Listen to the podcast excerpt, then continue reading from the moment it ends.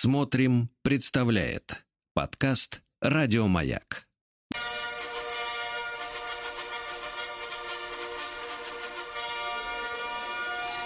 Сергей Стилавин и его друзья. Понедельник. Трудовой. Дорогие товарищи, доброе утро вам всем. Здравствуйте. Здравствуй, Настя Пупсик. Доброе, Доброе утро. утро. Здравствуй, Аня, мать троих детей. Да. Есть там Аня-то? Бежит. По- Ты ее позови, пусть посидит с нами, да, побудет. Да, у нас есть последнее известие от Владика. Вот. Э, Друзья мои. Здравствуйте. э, Здравствуйте, Анечка, да. Так вот, э, товарищи, получил сведения о состоянии здоровья нашего Владика. И мы с вами давно не встречались. За это время э, подоспел тест на коронавирус у Владика. И оказалось, что он положительный. Вот, э, вчера, естественно, имел беседу с нашим дорогим Владулей и выяснил следующие подробности. Значит, заболевание происходило а, в следующем режиме. Э, Неконтролируемое повышение температуры где-то до 38,5, потом спад до 36,6, пропало обоняние и самый главный симптом это дикая слабость. Вот. Э, Так что Владика мы, к сожалению, в ближайшие там еще, наверное, недели полторы как минимум, да? Ну Две. Вот, не, не услышим, может быть, даже две, да, хотя хотелось бы, конечно, пораньше. Я желаю ему выздоровления, товарищи. Ну и вот такая вот история. Мы пытались э, как-то выяснить, э, кто же принес заразу в дом Владика, да? И так и не смогли это сделать. Вот не, не смогли вычислить, откуда как бы пришла э, беда, скажем так. Вот. э, поэтому ограничимся тем, что Владику желаем здоровья, вот, э, отдыхать, вот, не перенапрягаться. Дай бог все замечательно закончится.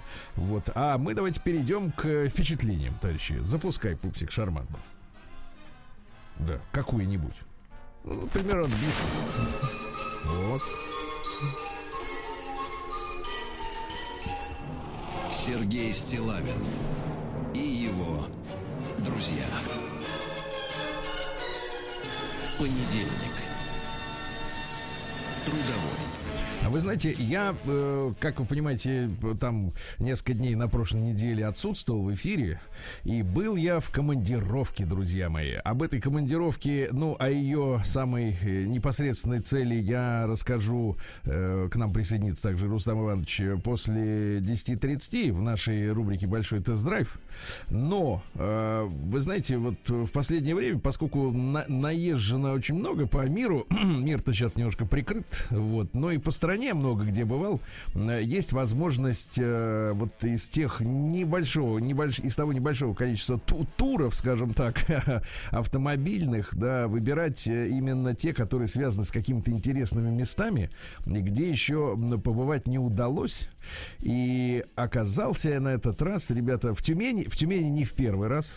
Вот этот город я знаю. Но главное, что на машинах мы отправились за 250 километров от э, Тюмени, мы отправились в Тобольск. Вот, город э, нашей, так сказать, славы, э, да, славы освоения Сибири в свое время. И, конечно, этот город неразрывно связан э, с историей последнего российского императора да, русского царя Николая II и его семьи. И э, так, так, так, такая история сложилась, э, вы наверняка в курсе, да, что там 8 с небольшим месяцев э, в тысячи, ну, начиная с конца 17 года до весны 18 э, семья провела в заточении в Доме Свободы. Ну, по иронии судьбы, это здание носит такое название. Ну, а здание как? По меркам, в принципе, столичным, э, столичного, э, так сказать, региона, ну, наверное, такой не самый крупный особняк. Я думаю, что на Рублевке у людей дома попросторнее будут, да, и отапливаются лучше. И в этом доме вот, э, вот вся большая семья, она прожила в заточении 8 месяцев. Я э, прекрасно понимаю, что такое локдаун, э, самоизоляция, карантин, да, когда мы все помним в прошлом году Да. У нас была история на протяжении, там, не помню, месяца, двух. Полутора, сколько? полутора. Полутора месяцев, mm-hmm. да, люди не должны, не имели права выходить из дома. Вот. А царская семья 8 с лишним месяцев сидела в таких условиях, и мне разрешали гулять дальше внутреннего двора, по которому всего 120 шагов по периметру. Вот. Иногда разрешали мужчинам, да и женщинам рубить дрова, вот, чем тем самым и поддерживать свою, как говорится, физическую форму. Вот, и вы знаете, на эту тему создан музей, в этом здании. Там сразу после того, как э, весной 18 э, года семью отправили в Екатеринбург на заклание, да, э, вот в этом доме поселились комсомольцы.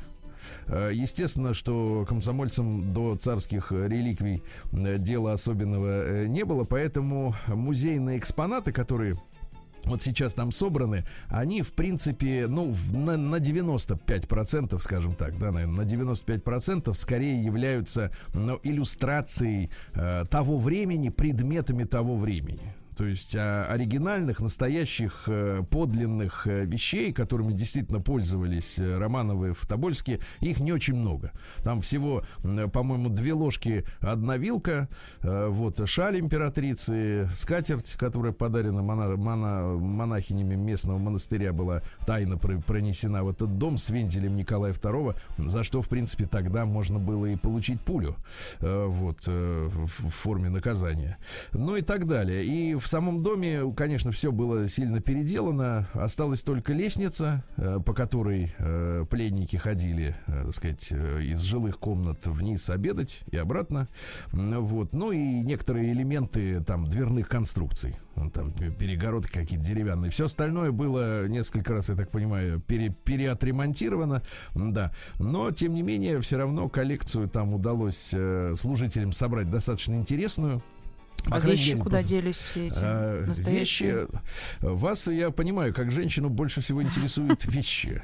Но это, ну, ты понимаешь, прошло больше ста лет. Куда могли деться вещи, куда угодно они могли деться. Не уберегли. Вот. В том числе, в том числе, и там же история такая, перед тем, как в это здание въехали комсомольцы, оно, э, а семью уже отправили на расстрел угу. в Екатеринбург, э, там, в принципе, была бесхозяйственность. То есть никто особенно за этим зданием не присматривал. Я так понимаю, что место местные э, жители тоже, в принципе, ну, чтобы добро не пропадало, э, да. тоже как-то, ну, на сохранение Пристроили. Что-то, что-то из этого взятого на сохранение как раз удалось э, вернуть. Ну, наверное, многие посчитали, что, в принципе, у себя дома надежнее, чем в музее. Ну, тем более столько времени прошло, никто и не знает, откуда эти вещи в доме появились. Может быть, бабушки, дедушки и прадедушки не рассказывали, да, об этом. Но это не важно, это не так, не та, не суть в этом. Я вот на что хотел просто обратить внимание внимание.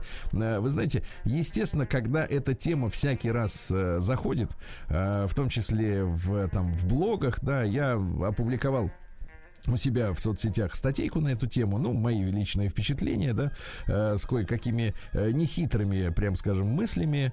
И каждый раз, когда вот э, тема расстрела царской семьи заходит, то возникает такое устойчивое, я бы даже сказал, э, дежурное мнение, э, да, относительно того, что, сказать, ну, разворачивается дискуссия, да, и вместо просто человеческого элементарного сочувствия, ну, такого нормального, знаете, вот живого человеческого сочувствия по отношению даже, может быть, не к самому царю, которого, ну, многие обвиняют в том, что он неправильно руководил государством и, и и все это в итоге закончилось вот чем мы знаем, да, февральским переворотом, напомню, не Октябрьская революция, а февральским mm-hmm. переворотом, когда, ну, по моему личному убеждению, которое у меня сформировалось э, из-за того, что я несколько лет эту тему изучаю, и, конечно, у меня субъективно, я не историк профессиональный ни в коем случае, но у меня сложилось ощущение, что февральский, февральский переворот 17 года это результат заговора разных сил,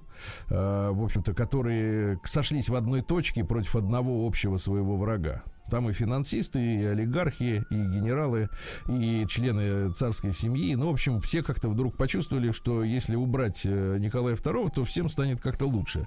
Но мы понимаем, что лучше не стало. За полгода страну они окончательно все эти ребята развалили, потому что не могли договориться. Потому что для России, мне кажется, очень важно всегда э, стержень. То есть вот какой-то стержень, вокруг которого люди собираются. Когда его выбер, вырывают, остальные начинают друг с другом ссориться. Я так интеллигентно Крепкая говорю. рука Нет, нет, ссориться, потому что если все равны, то кто будет управлять, правильно? Да. То есть вот такой возникает вопрос, и в итоге в этом бордельера за полгода страна, в общем-то, утонула, и по большому счету Октябрьский переворот, он был неизбежен и даже спасителен. Вот э, если раньше можно было там говорить как-то иначе, ну, я бы сказал, да, не, не имея каких-то данных на руках, то сейчас я понимаю, что, конечно, Октябрьская революция была спасением для страны, которая утопала в бардаке э, как раз вот этого февральского либерального переворота. И, но это не важно. И э, вы знаете, когда эта тема возникает всякий раз, да, еще раз повторюсь, я вот обнаруживаю, что э, очень многим людям не достает просто вот чисто элементарных человеческих, человеческой способности сочувствовать. Да, сочувствовать вот девочкам, там сыну тяжело больному, да, которые э, вот э, прожили остаток своих дней юных, да, совершенно несправедливо загубленных, вот в таких жутких, э, так сказать, условиях и приняли жуткую смерть. Но э, вот ведь какая интересная тенденция выявилась. Я тут обратил на это внимание, э, что когда вы знаете, да, когда речь идет о правлении самого Николая, то э, участники дискуссии, политической, скажем так, исторически политической дискуссии, они говорят следующим образом. Николай II ответственен за все, что происходило в стране. Личная ответственность за ходынку, я напомню, что это трагедия, да, которая произошла на Ходынском поле, которое тогда было не совсем полем. То есть э, вот в конце 19 века там находилось, находился военный полигон. Ну, если кто-то был на военном полигоне, это представляет там рвы, окопы, ну, то есть вот тренировочная база армейская, да. И э, по решению московского губернатора решили, значит, вот провести э, торжества по поводу коронации Николая II, а коронация шла в Петербурге, как вы понимаете. Вот, э, решили народ поздравить с этим праздником. Там была заведена такая традиция выдавать э, мешки с подарками людям бесплатно. Э, в принципе, вот в Екатеринбурге, в том же в том храме, который построен на месте Ипатьевского дома, есть замечательный музей на эту тему. И вот эти ходынские подарки, они там представлены. Там такая расписная, по-моему, кружка вот, э, потом какие-то другие подарки, видимо, были съестные. Ну, такой вот мешочек, ну, условно говоря, как мы в советское время, ну, я образно говорю, да, получали на новогодние елки. Да, да, да, да. Такой мешочек с подарками памятными, из них что-то съедобное, что-то нетленное, как говорится, да, вот какие-то суви- сувениры. Очень были рады этому. Да, и это каждый раз такое было. При каждом восшествии на престол императора эти подарки раздавали. И э, это уже доподлинно установлено, было специально пущен слух среди людей, которые, значит, стояли к ларькам, в которых эти подарки выдавали, да, вот, бесплатно людям. Был пущен слух, что подарков на всех не хватит. Началась давка, Э, окопы, э, люди начали туда падать, на них сверху другие, ну, в общем, трагедия, самая настоящая. Э, действительно, и категорически жалко людей, абсолютно, не, не, не, не, это, это без, без обсуждения, да, но, значит, говорят, личная ответственность Николая II за это, хорошо, так, личная ответственность. Затем 905 год, это у нас кровавое, кровавое воскресенье, да, это тоже личная ответственность Николая Александровича, абсолютно, так сказать, безапелляционно это заявляется, несмотря на то, что его лично в городе в этот момент не было, а из толпы демонстрантов по солдатам стреляли достаточно активно из револьверов. Вот. А потом солдаты дали предупредительный залп вверх, и тут произошла действительно трагедия, потому что зеваки, и среди них было много мальчишек, они наблюдали за происходящим с деревьев. Они mm-hmm. сидели на ветках ну, чтобы сверху видно было лучше, что происходит, потому что все понимали, что какая-то вот чрезвычайная ситуация, да, идет, э, э значит, вот э, демонстрация к Зимнему дворцу. И там были рассаж... посажены деревья, на которых эти мальчишки сидели, они попадали как грозди, я читал воспоминания на эту тему, страшная тоже история. Вот, про, опять же, провокация из толпы, причем вооруженная нестрельным оружием, и вот, соответственно, вот такая тоже трагедия. Там несколько сотен, 200 человек погибли, 600 ранены и так далее. Но потом потом ведь и, и значит, вот эти оба, оба случая, они всегда записываются Николаю II в личную вину. Я подчеркну это слово, личную. Да, не то, что и в, во время его правления, а лично он в этом виноват. И, в принципе, все э, те, кто э, ненавидит э, царскую власть э, даже спустя там сто лет, они этой формулировкой пользуются. И можно было бы вроде с этим согласиться, но я вот, ребята, как по-человечески всегда против двойных стандартов. Потому что когда речь заходит о расстреле царя в, уже в Екатеринбурге, то знаете, удивительная, удобная такая формулировка возникает. Э, значит, Ленин не виноват, э, он не знал, значит, решение приняли лично члены, ну, какой-то, ну, условно говоря, знаешь, вот если бы это не, не закончилось устоявшейся советской власти, можно было бы сказать, что какие-то местная инициативная группа, uh значит, или, ну, а поскольку вооруженная, то а, вооруженная бандитская группа, скажем так, приняла решение убить э, царскую семью. И они сами взяли... Самовольно. Э, сами взяли, да, решили, постановили в узком Убили. кругу, затащили в подвал, перестреляли вместе с собаками. У них собаки были у Николая II. Э, три. Одна убежала, а две вот с ними в подвал уж спустились. И, значит, всех перестреляли, и потом, значит, вот куда-то там тела дели. И тогда возникает вопрос. Я как бы не с точки зрения там каких-то монархистов или коммунистов или большевиков или анти или белогвардейцев. Ну вот просто по логике, ребят, по логике. Получается, э, Николай II лично отвечает за uh-huh, все, uh-huh. что происходило в стране. Вот лично несет ответственность за все. А его расстрел, он, понимаешь ли, вот э, как бы так удобненько говорится, что это... А это было просто местное решение, а, а верховная власть не знала. Так мы давайте просто согласимся, как-то найдем какой-то в обществе консенсус. Да, вот просто я, про, я за логику, понимаете, да, за логику. Либо первое лицо а, как считают обыватели, которые, ну, например, э, не были никогда начальниками, да, которые не понимают, как сложно управлять даже небольшим нести коллективом. ответственность. А, да, как ответственность нести за тех людей, которые исполняют, да, вот, то есть ты несешь, а они делают на свое усмотрение, а ты несешь, угу. да, вот, либо мы уч... первое лицо действительно контролирует все, вот все, постоянно 24 на 7 э, значит, контролирует все и за все ответ, ответственность несет, либо на местах могут принимать свои решения, и тогда не, не несет ответственность за все. А то как у нас получается? Э, значит, э, как его называют иногда, Николашка Кровавый, значит, виноват, а Владимир Ильич Ленин был не в курсе. И, и я, честно говоря, обе эти фигуры считаю очень важными для нашей истории и с уважением отношусь к, к обеим. Вот, но хотелось бы только вот точки зрения логики сегодня сегодня, ребят, задумайтесь, да, поставить этот вопрос. Либо так, либо так. Э, двойные стандарты нам ведь не нравятся, правда? Это же провокация, поэтому так. Минуточку, э, так сказать, мать троих детей. С извини одной цепи. Про, про, про провокацию Февраль. гораздо позже. Давайте, товарищи, перейдем к новостям, а потом у нас история по традиции. Вот так. День дяди Бастилии пустую прошел. 80 лет со дня рождения. Ух ты, а ей уж 80 разный, каждый день. Радио Маяк. Друзья мои, э, ну что ж, сегодня у нас уже 28 июня. Э, сегодня начало Петрова поста. Всем причастным, так сказать, да. Э, сообщаемся, сообщаем. В Сербии отмечается сегодня Видавдан это фактически трагедия сербского народа, потому что в этот день, в 1389 году, на Косовом поле сербы потерпели поражение от э, турецкой армии.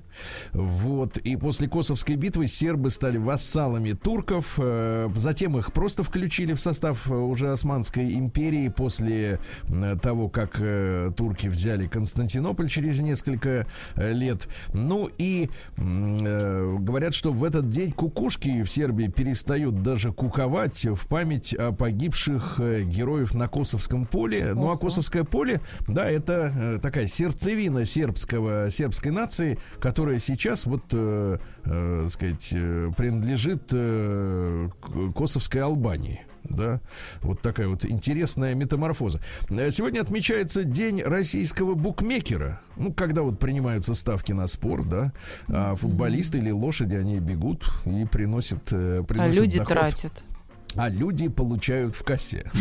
Да, Дальше, э, я не знаю, Нанечка, у вас как вот с математикой, с точными науками? Прекрасно, прекрасно. прекрасно. Вот вы знаете, что сегодня отмечается День числа тау. Вот мы знаем число пи. Я даже не знаю, что такое число тау. Вот видите, да вы даже не знаете, фамилия это или просто обозначение буквы, я согласен. Так вот, формулировку этого числа, которое, кстати, эти числа были впервые определены не так давно. То есть, вот, например, математик, э, э, так сказать, э, какой-нибудь там Эйнштейн, хотя он не был математиком, но тем не менее, э, об этих числах ничего не, не знал и не догадывался. Так вот, э, некто Купер и Кеннеди в 1990 году их определили определили. Понимаете, Мгм. да? А- А, а что зачем? такое число Тау? А вот смотрите, зачем это другой вопрос, мы его вообще не будем касаться. Значит, что такое число Тау? Это целое число, внимание, Ага. запоминаем. Да, да, да. Пока понятно, да? Целое. Понятно, конечно. Делящееся на число своих делителей. Вот По- ну, ты- понятно. Нет, это понятно, но какой, например, вы предложите такое вот целое число? А вот я пример вам приведу. Давай. Например, число 18. Ага. Его можно разделить на 1, можно? Можно. На 18 можно, правильно? Да, на 9, на 3, на 6. На 2 и на 6, правильно? Да. Всего Да. сколько таких чисел? Один, Т- один. 6, правильно? 6. А, и на 6 делится. И вот 18. оно тау. Вот это называется число Тау. Тау. Зачем оно Вот, да, вот нужно? понимаю. Это другой вопрос. Другой. Но у меня есть весь список э, чи- чисел Тау, Много товарищи. их? Э, ну, штук 15. Э, если нужно, я могу вам скинуть после передачи. А, Международный день социального бизнеса. То есть есть социальная работа, есть социальный бизнес, это другое. А, День тапиоки. Это как тау. Вот вы как женщина, как женщина, могли бы знать, что такое тапиока. А тапиока, это вот э, сообщают нам источники, как крахмал и загуститель является основным ингредиентом в блюдах, которые вот с надписью без глютена идут. А, Мгм. у меня сложно Во- с та. Вот тау, тапиоки. Тапио- да, понимаю, не с той, не с той ноги сегодня встали. Так да. вот, тапиока производится из корня маниоки. Как мандрагоры. Как да, это. не надо вот это сюда вплетать нам в нашу чистую передачу. И растение родом из Бразилии, но сегодня, говорят, везде растет, и без глютена ее значит, очень активно кушают все. Значит, сегодня в Перу или в Перу отмечаются День севиче. День севиче. Одно слово лучше другого. Это, это не человек, это мелко нарезанная сырая рыба разных А. сортов, которые замариновали в течение 15 минут в соке лайма. Э, После этого добавляют нарезанными кольцами красный лук, э, острый перец. э, Ну и за счет содержания лимонной кислоты в соке лайма э, происходит денатурация белков, которые в рыбе. И можно есть. Можно, Паразиты например, ушли. Да, подать с бататом. Батат любите? Вот опять же с маниоком можно откуда тапиока Я боюсь паразитов. Вот Да. сок Дальше. нет. Сегодня в мире отмечается день клавиши Lock. Вот Ну, это клавиша, которая что делает? Что все буквы большими были, правильно? Да. Статусность придает. Да. Э, Это, это когда в интернете орут, они, значит, вот нажимают капслок. День под названием «Пожалуйста, возьмите детей на работу». Вот. Как Вашему сколько младшему-то? Моему 8. Ну, да, возьмите как-нибудь. Ой, Пообщайтесь. он болтун. Да, ну и прекрасно. Вот э, Международный день пирсинга. Знаете, женщины любят э, что-нибудь этакое себе. Да, э, Вставить. вставить. Да, э, счастливый день сердечных объятий. О, Вот хороший праздник. А вы знаете, что Ну. обниматься надо 6 секунд, не меньше. Тогда вырабатывается окситоцин.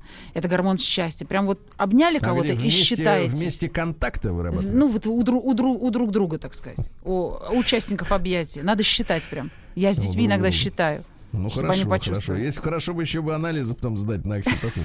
Э, День карусельной лошадки. Ну, в общем, да, да. Ну и сегодня русский народный праздник с двойным названием День Фита или Скотный заступник. Дело в том, что мученика Фита, вы представляете, изверги, демоны, э, казнили в котле с кипящим маслом. Кошмар. Это ужасно. Как только с людьми не расправлялись в те времена. Да и в эти тоже.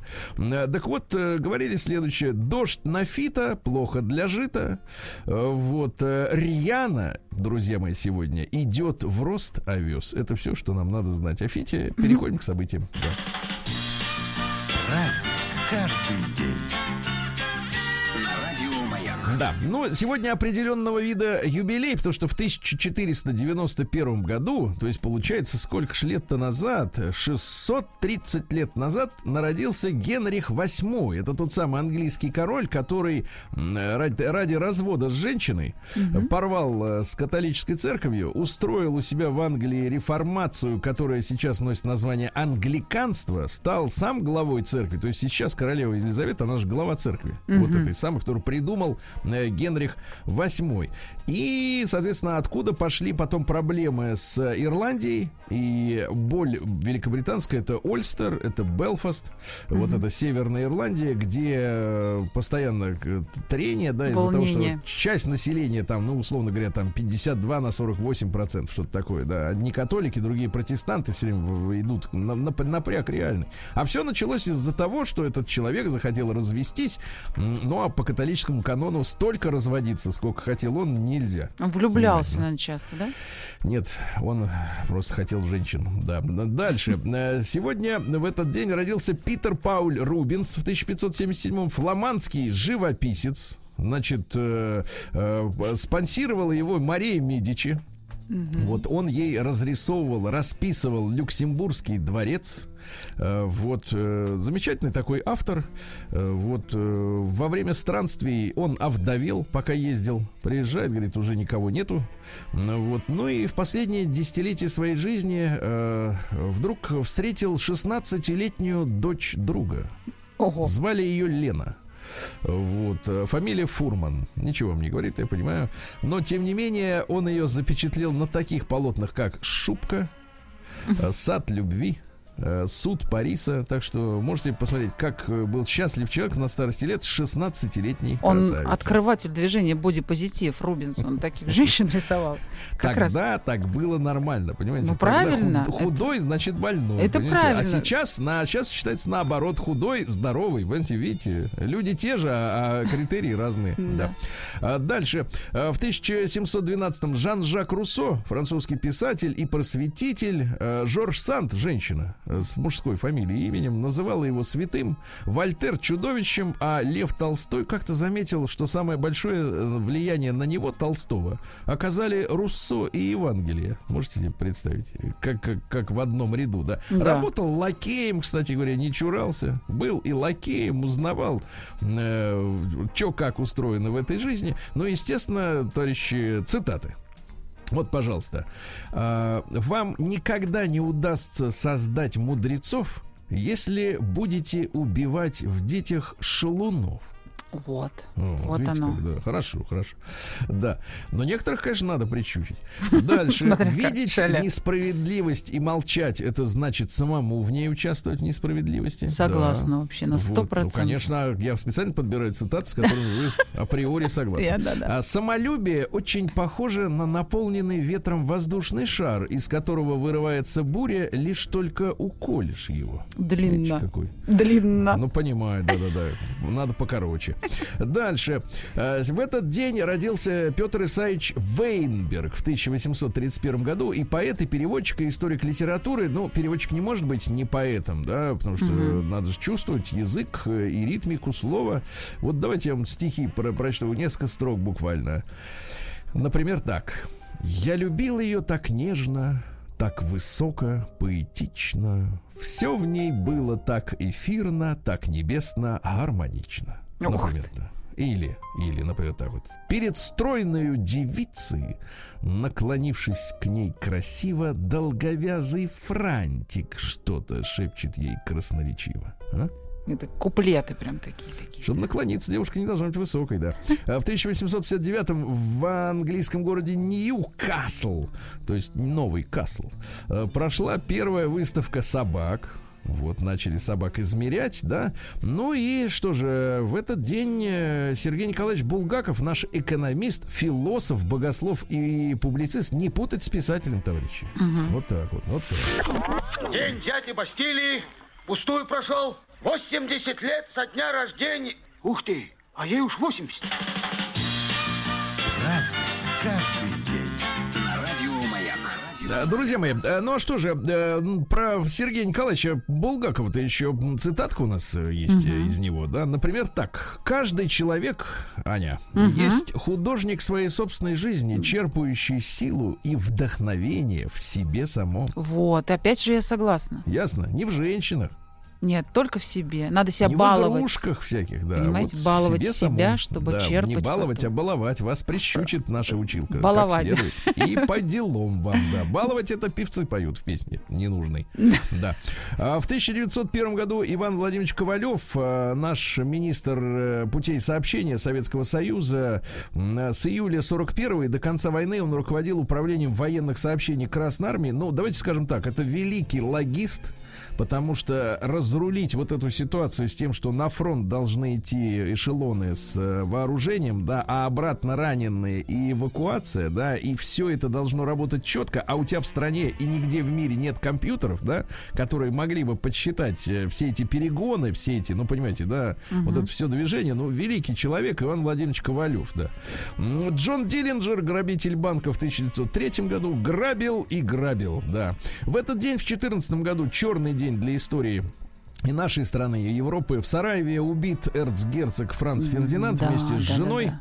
вот этим 16-летним Гаврилой, который почему-то до сих пор является э, национальным героем Сербии, хотя заварил, ну формально, конечно, и, и без него бы придрались, но тем не менее, тем не менее, друзья мои, э, трагедия же, да, миллионы людей погибли из-за Первой мировой войны.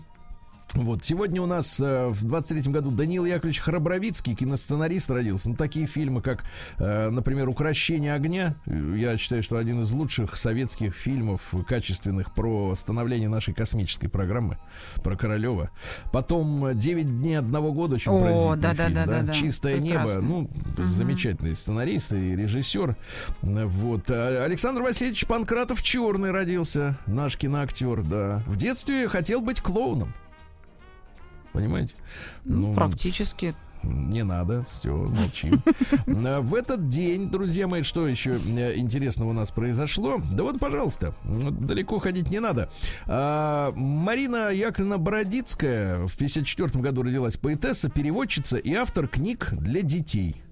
Вот, например, вот такие детские стишки. Пожалуйста, вот вы можете своему сыну младшему почитать. Давайте. Я сидел, писал крючки, а Петров играл в снежки. О, На уроке я бежал, а Петров еще лежал. А в метро я в метро бросал пятак, а Петров проехал так, потому что мне 7 лет, а Петрову еще нет. Вот Кто у меня написал практически... стихи? Боширов, правильно? У меня так и пересказывает школьный день всегда. Я понимаю. Только в да. прозе. Вот, например, еще что-нибудь такое вам интересного. Обернуты книги, готовы закладки, бумагою гладкой сияют тетрадки. Понимаешь? Вот так вот, да. Ну что, в 66-м году сегодня юбилей, получается, родилась Наталья Юрьевна Штурм, э, певица. Ну, вот смотрите, мы, конечно, все помним песню про школьный роман. Окончен Дайте-ка нам пупсик, пожалуйста. Окончен школьный роман Да ты зачитанной Да. книжкой Но мне очень нравится. Это вот э, песня, э, это хит со второго альбома певицы. А первый, который вышел в 1994 году, знаете, как назывался? Нет. Назывался так «Я не надувная». Тут, кстати, под Питером прошел очередной чемпионат э, в галактике по заплыву на надувных женщинах.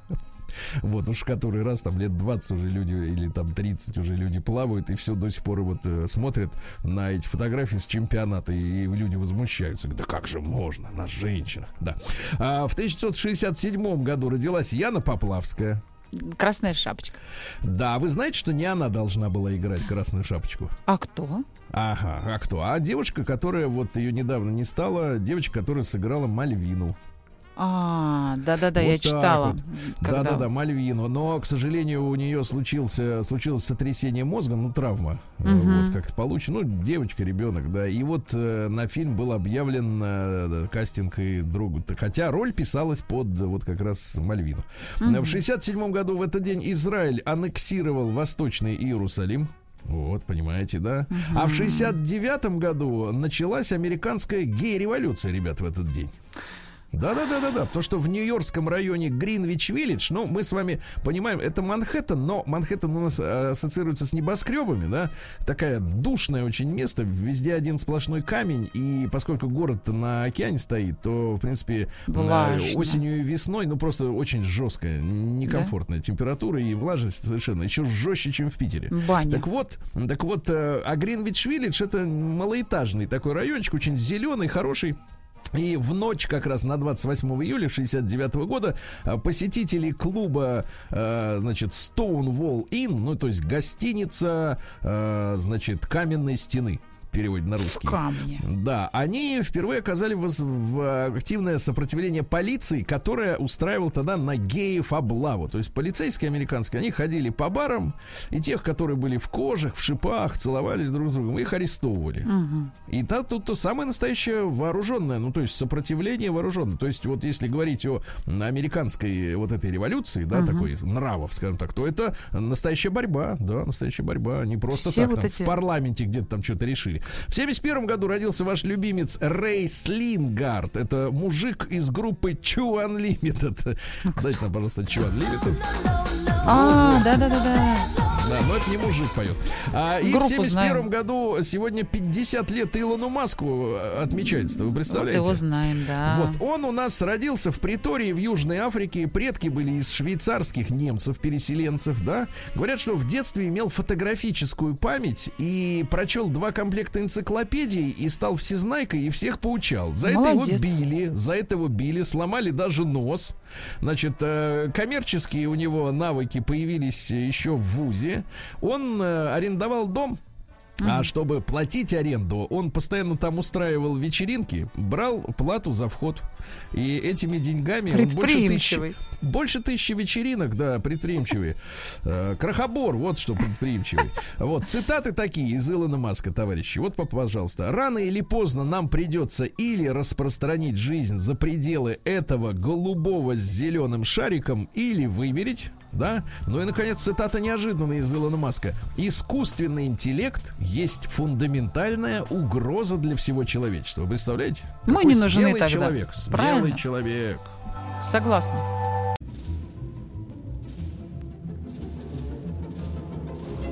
Сергей Стилавин и его друзья. Понедельник. Трудовой. Друзья мои, а у нас сегодня очень насыщенная с вами программа, поэтому мы позволим в этот день амичам немножко передохнуть без новостей Омска. А, Перейдем э, в нашей подборке сразу же к новостям общего, как говорится, федерального пользования. Ну и что у нас любопытного? ТикТок нашу, вот, э, то есть, извините, не нашу, э, социальную сеть, грустная новость, назвали лидером по распространению контента о суицидах. Понимаете? Даже контакт переплюнул. А, то есть э, почти 2000 видеозаписей, которые каким-то образом относятся к тематике суицида. Э, Пропаганда идет, естественно, среди подростков, потому что, как мне люди, честно говоря, не пытались объяснить, э, вот зачем снимать видео, где вот подростки кривляются друг перед другом на камеру, я, честно говоря, не понимаю. Это какая-то совершенно другая возрастная культура. Именно на нее и рассчитаны вот эти записи относительно суицидов. Так что присмотрите за детьми. Синоптики назвали сроки окончания экстремальной жары в стране. Когда? А, ну, когда она закончится, говорят, что заканчиваться будет не скоро. Не скоро. Как всегда. Вот, но может быть э, в понедельник со второй половины дня как-то вот пойдет дождь сегодня, а вот жара сама по себе еще будет продолжаться. В России завершается программа э, льготной ипотеки за 6,5%, товарищи, завершается. Кто да. не успел, все. Вакцинированные, хороший комментарий, но банальный. Ну, что? Вакцинированные водители и курьеры Яндекса получили преимущество в приеме заказов. То есть, если ты с вакциной, ты получаешь заказ. Ты чаще. здоров. Нет, чаще, а не здоров.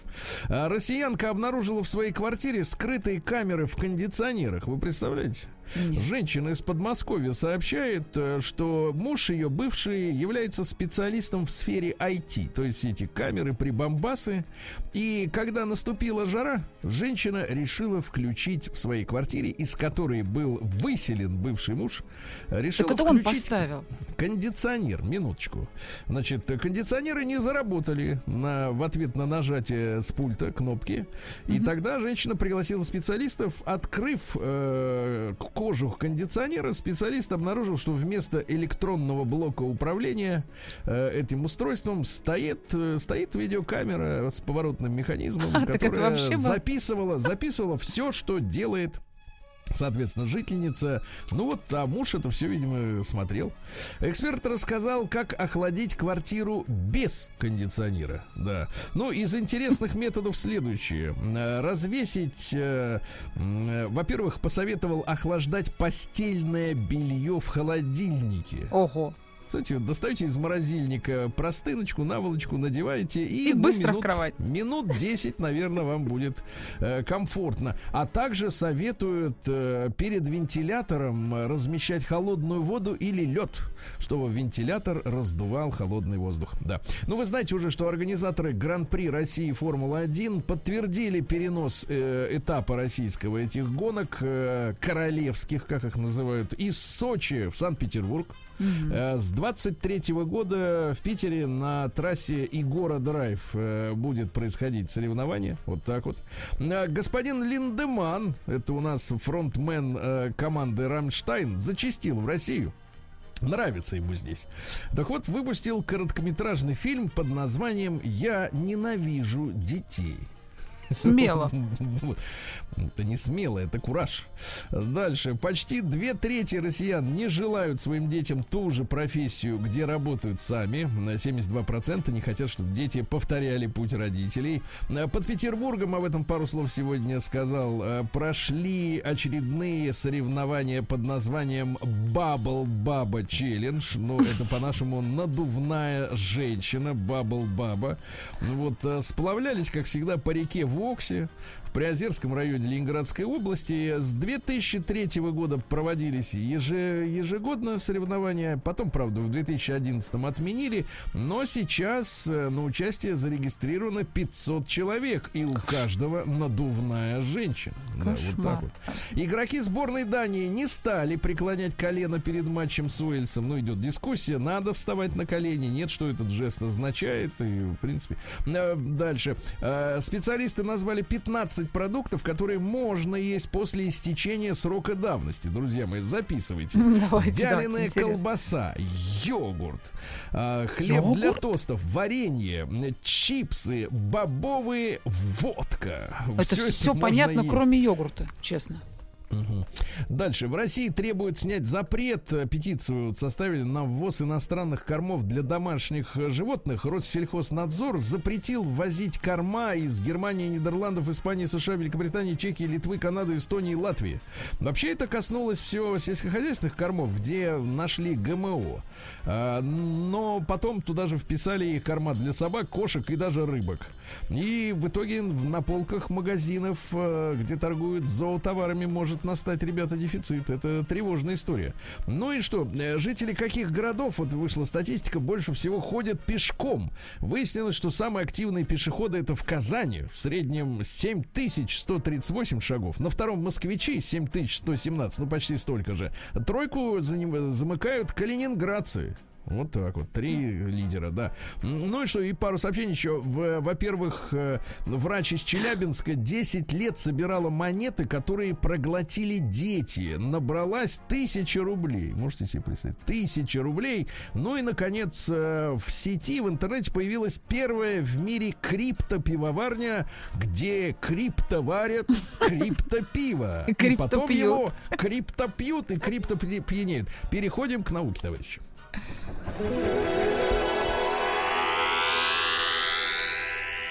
Наука и жизнь. Как узнать, что у вас в организме не хватает витамина D? А, болят мышцы и скелет. Ну, скелет мы все видели в школах на уроках биологии. Вот это если штука болит, там и череп, и кости, и ноги, и руки.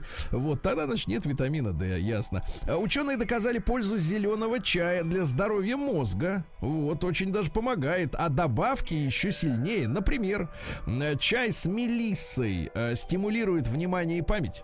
Чай с женьшенем э, прилив энергии обеспечивает в мозг прямо, понимаете, да? А розмарин, оказывается, его тоже добавляют в чай, снижает умственную усталость и помогает сконцентрироваться вот на какой-то вопросе. В Японии на каком-то... В Японии разработали первую съедобную вакцину от холеры. Съел и порядок, да. Вот, ребят, хронический стресс может привести к болезни Альцгеймера. И осторожно, осторожно. Вот, ну и давайте пару еще. Назван самый самый эффективный детокс-напиток, ну, чтобы из вас выходила вся грязь. Дрянь. Так вот, чтобы вся грязь вышла, только чистая вода поможет, ребята. Только чистая вода. И назван способ приостановить процесс старения. Говорят, что скорость старения на 30% зависит от генетики, на 15% от э, врачебных органов и на 50% от вашего образа жизни. Например, э, ложиться спать нужно до 23.30. Обязательно, да. А днем много гулять. Ну и, наконец, шоколад. Черный шоколад для женщин а, по утрам оказался полезным для их женского здоровья, товарищи. Так что вот, вы кушайте на здоровье, перейдем а, к капитализму.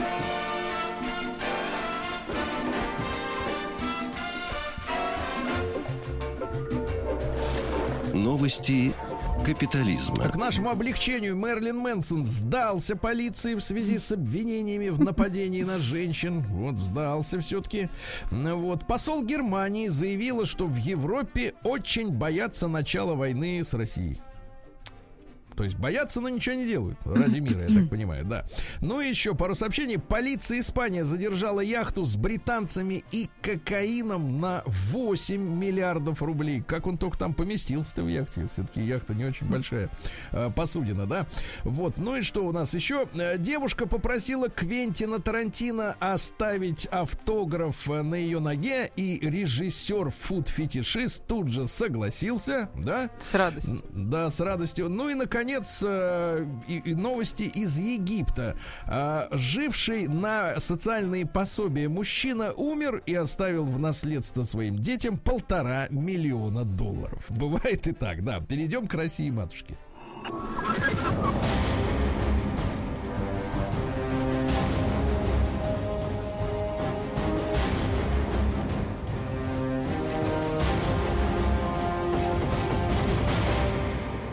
Россия криминальная. Ну что же, спорткар футболиста Кокорина увезли на штрафстоянку в Москву, в Москве. Э, Остановили автомобиль на Патриарших. Э, Самого футболиста за рулем не было. Машина находилась в движении без номерных знаков. Когда открыли багажник, а там нашли шесть разных номерных знаков. Вот. Машина зарегистрирована, зарегистрирована на другое лицо. Там много штрафов, нет страховки. Ну, такая какая-то история, да. А голый петербуржец э, закидал полицейских пивными бутылками. Да. Обнаженный молодой человек, э, полностью обнаженный. Пропил даже- одежду. Даже носки отсутствовали на нем. А, и часы. Э, ворвался в продуктовый магазин в Санкт-Петербурге, э, разбил окно, забрался внутрь. Когда на место прибыли сотрудники, он открыл холодильник и находящимися там бутылками с пивом закидал сотрудников полиции. Ужас какой-то, да? В Москве задержан агрессивный 19-летний водитель, который нагло ездил по Кутузовскому проспекту, выдавал себя за силовика в 19 лет. У него были липовые документы. В багажнике пистолеты, патроны, автоматы. Правда, подозревают, что пистолеты и патроны такие же поддельные, как и, а, так сказать, удостоверения. него. Ну, наконец, ребята, осторожно. Житель Перми подал в суд на Алиэкспресс из-за того, что он решил купить в 2019 году на этом интернет-сайте резиновые перчатки за 125 рублей. А в итоге, э, значит, агрегатор э, измерял цену в граммах. То есть, э, вообще-то, перчатки весили 75 граммов, а с человека содрали 109 тысяч рублей, как за 75 килограммов. И вот уже в та- третий год пошел, а деньги все еще вернуть не может. Осторожно, товарищи.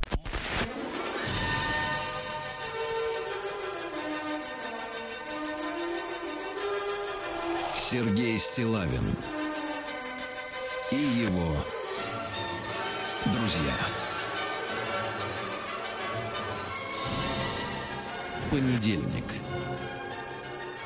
Трудовой. Да, товарищи, там понедельник трудовой. Ну, из наших последних известий э, сосущими грызущими объявили непримиримую борьбу. Владик, э, нашему дорогому Владуле, поставили диагноз коронавирус. Э, лечится, потерял обоняние, совесть не потерял. Вот, температура скачет, э, слабость, э, страшная слабость, как главный симптом этой заразы. Вот, э, но ждем, когда поправится и когда ему можно будет будет уже в добром здравии прийти на работу. Вот, ну и, друзья мои, э, статистика вышла любопытнейшая. Я, честно говоря, считал, что не так все плохо, вот, э, но цифры ужасные.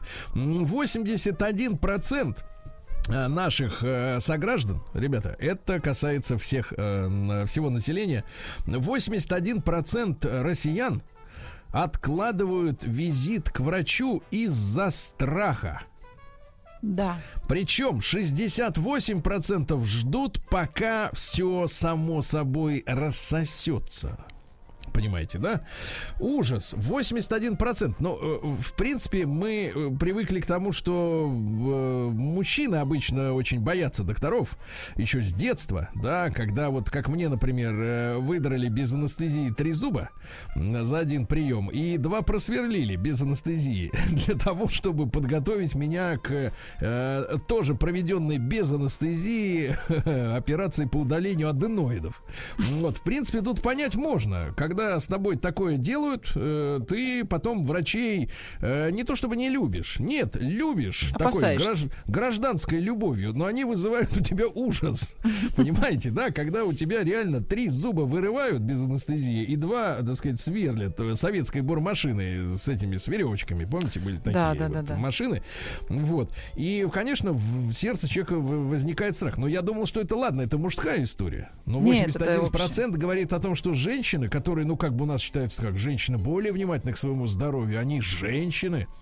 Вот они такие ранимые и вообще, так сказать, тонко чувствуют организм, но тоже боятся. И цифра 68, а это ведь и, и- идет о чем речь-то? О том, что уже появились какие-то симптомы нехорошие, понимаете, да? То есть ты, ты не чувствуешь себя таким же здоровым, как обычно, э, и вот 68% ждут, э, когда есть какие-то симптомы, что само собой рассосется.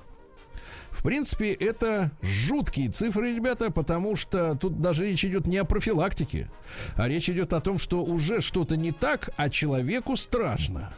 Вот я хочу, чтобы мы сегодня исследовали э, вопрос, почему, э, почему э, так происходит. Давайте корот- коротенький Опрос сделаем, единичку отправляйте через э, Телеграм на наш номер плюс 7967 103 5533. Вопрос простой. А, Вы проверяете свое здоровье, да, теоретически, вы проверяете свое здоровье хотя бы раз в полгода. Ну, все специалисты об этом говорят, да, раз в полгода дантисты говорят, надо приходить там на чистку, проверять, есть ли кариес. Э, И я думаю, что человек в там 40 плюс тоже должен на всякий случай себя проверять. Я не говорю о том, что э, там вы ведете аморальный образ жизни, да, беспорядочные половые связи, да, Анечка. Вот, не все, не это, нет. Ну просто э, уже Нет возраст такой, что надо здоровых- следить. Надо Нет следить. здоровых людей, есть недообследованные. Вот, давайте так, да, и нет, э, не- нет э, кристально честных перед уголовным кодексом, значит, есть ошибки следствия, да, я понимаю.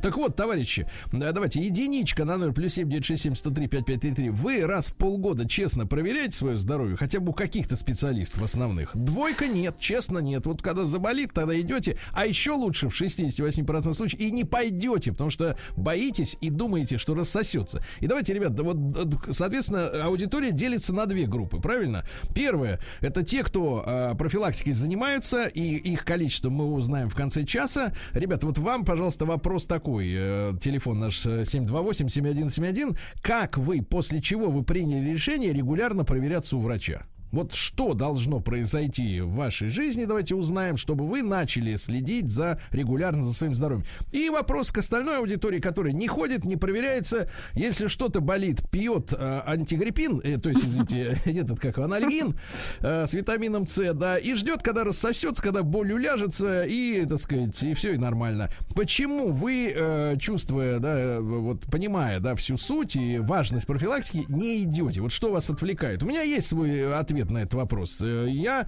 э, могу сказать, что там несколько лет назад, даже, может быть, лет 10 назад, э, как-то решил заняться похудением. Вот. И пошел по месту жительства в коммерческую клинику.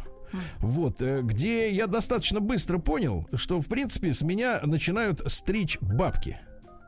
То есть мне выписывают какие-то процедуры, э, вот, э, на основании каких-то там анализов, да, и э, начинают меня просто стричь. Обертывание. Нет, нет, ну действительно, начинают просто стричь, и, так сказать, вот это вот ощущение, что медицина коммерческая, она э, заточена не под выздоровление, а под то, чтобы клиент, э, соответственно, раскошелился, она, честно говоря, вот э, отворачивает. Я думаю, многие, наверное, многие со мной согласятся. Ты не хочешь приходить и узнавать фейковые анализы, да, Да, вернее, да, да. фейковые диагнозы какие-то, да, а подспудно еще и страшно, правильно? И таким образом уже два аргумента в пользу того, чтобы не идти к врачам, по крайней мере, в коммерческую структуру, а хороший врач, ну, который просто честно поставит тебе диагноз, это еще, знаешь, надо поискать, правильно? Надо поискать. Ну, вот надо поискать. Не у всех такие знакомства есть. Давайте э, анализировать ситуацию. Итак, э, если вы регулярно проверяетесь у врачей, а после чего вы стали это делать, как вы себя заставили, и если не проверяете, то почему? Хотя логически вы понимаете, что так жить нельзя, да, потому что это опасно. Давайте Геннадий из Москвы послушаем. Ген, доброе утро, дорогой. Алло, Сереж, доброе Да. утро, да. Вы знаете, мне, наверное, повезло. И то, что у меня стоматолог, это моя одноклассница, она как бы с детства уже врач. Ну, как бы я к ней постоянно хожу, поэтому я не боюсь к стоматологам ходить. А вот э, после последнего, я каждый год проверяюсь, потому что все водители, сидящая работа, там, ну, все эти параметры, все проверяю. А вот последний, вот буквально месяц назад, я после этого боюсь ходить к врачам. Объясню почему. Прихожу после вот э, так называемой оптимизации. Врач общей практики они сейчас называют, терапевт. Ну, остеохондроз это как бы водительская такая болячка, что-то шея спина? начала гудеть. Нет, ну там целиком позвоночник, остеохондроз, да, начинает по- шея, вот шея что-то начала гудеть, я прихожу, объясняю, говорю, вот так и так, там при поворотах шеи начинается там непон- непонятное вот это А он вам ощущение. говорит, не делайте так, да? Не, не, там, де, там девушка сидит. Но раньше, раньше, да, из, из этой серии. Раньше хоть врач, он подошел, там, пропульпировал, там, э, что, чего, как. А это сидя за компьютером, я сижу рядышком и краем глаза вижу, что там в компьютере. А у них сейчас такой э, интеллект искусственный. Вот она Гуглит. сидит, задает вопросы и, и ставит галочки. И вот этот компьютер она мне выдает, значит, ой, вам надо там э, Мавалис поколоть, это я все знаю, в принципе. Я Ну. говорю, ну вот э, хотя бы направьте меня там, может быть, там за год произошло там э, э, рентген сделать или еще что-нибудь. Не-не-не, вы сначала там типа аспиринчик покушайте там таблеточками, вот укольчики поделайте, а потом еще приходите. Ну вот после этого, знаете, как-то... Гена, ну грустно согласись, становится. согласись, смешная ситуация. Я и сам знаю, что колоть, но все равно пошел Да, да, и- да, Да, не, да, ну понимаю. я знаю, что колоть, но... на Понял. Но всякий ты случай, да. водитель, ты, во- ты водитель, Ген, тебе положено свидетельствовать, ну, себя регулярно, да, по долгу службы. Да, Хорошо. нет, я это делаю, там, анализ крови, все Да, остальное. да. Хорошо, и маркеры, врач, э, и врачиха, стоматолог со школьной скамьи. Понимаю, так, повезло. Давайте, давайте исследовать аудиторию. Ребят, да давайте еще- раз э, вопрос большой. Если вы регулярно обследуетесь, да, то что вас заставило вот это сделать, э, постоянно этим заниматься? И если нет, то что вас удерживает? Какие страхи? Или почему? Может, тоже зубы вырывали в детстве на, на живца? Давайте Марата из Казани послушаем. Марат, доброе утро. Да, доброе утро, Сереж. Да. а, Значит, вопрос такой. А, Надо понимать, коммерческие врачи или государственные. Если коммерческие, то вот я к стоматологу боюсь идти только по той причине, что я знаю, что а, одну маленькую проблему он мне превратит в 15 кариесов, три там гнилых корня и так далее. И все это выльется там в 150 тысяч рублей ремонта. Так, И боишься. у меня страх не столько врача, сколько потерять деньги по- при походе к врачу. Так. А вот регулярно Вот. обследование, ну там, например, анализ крови раз в полгода ты делаешь?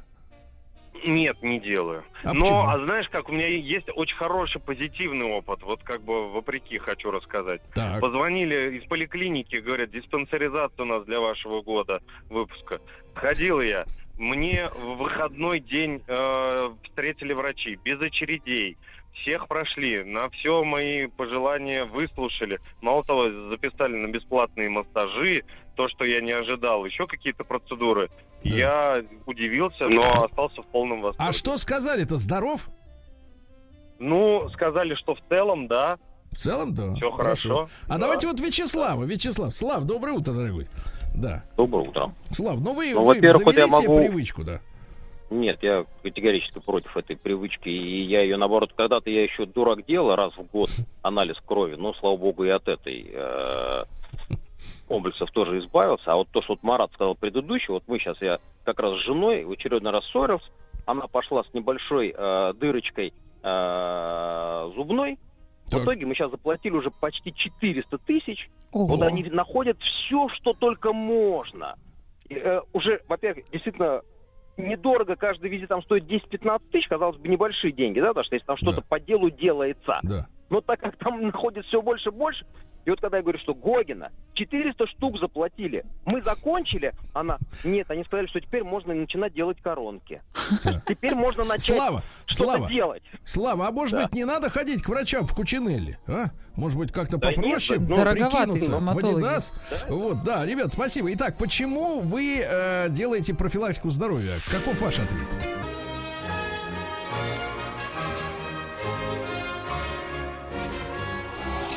Стилавин и его друзья.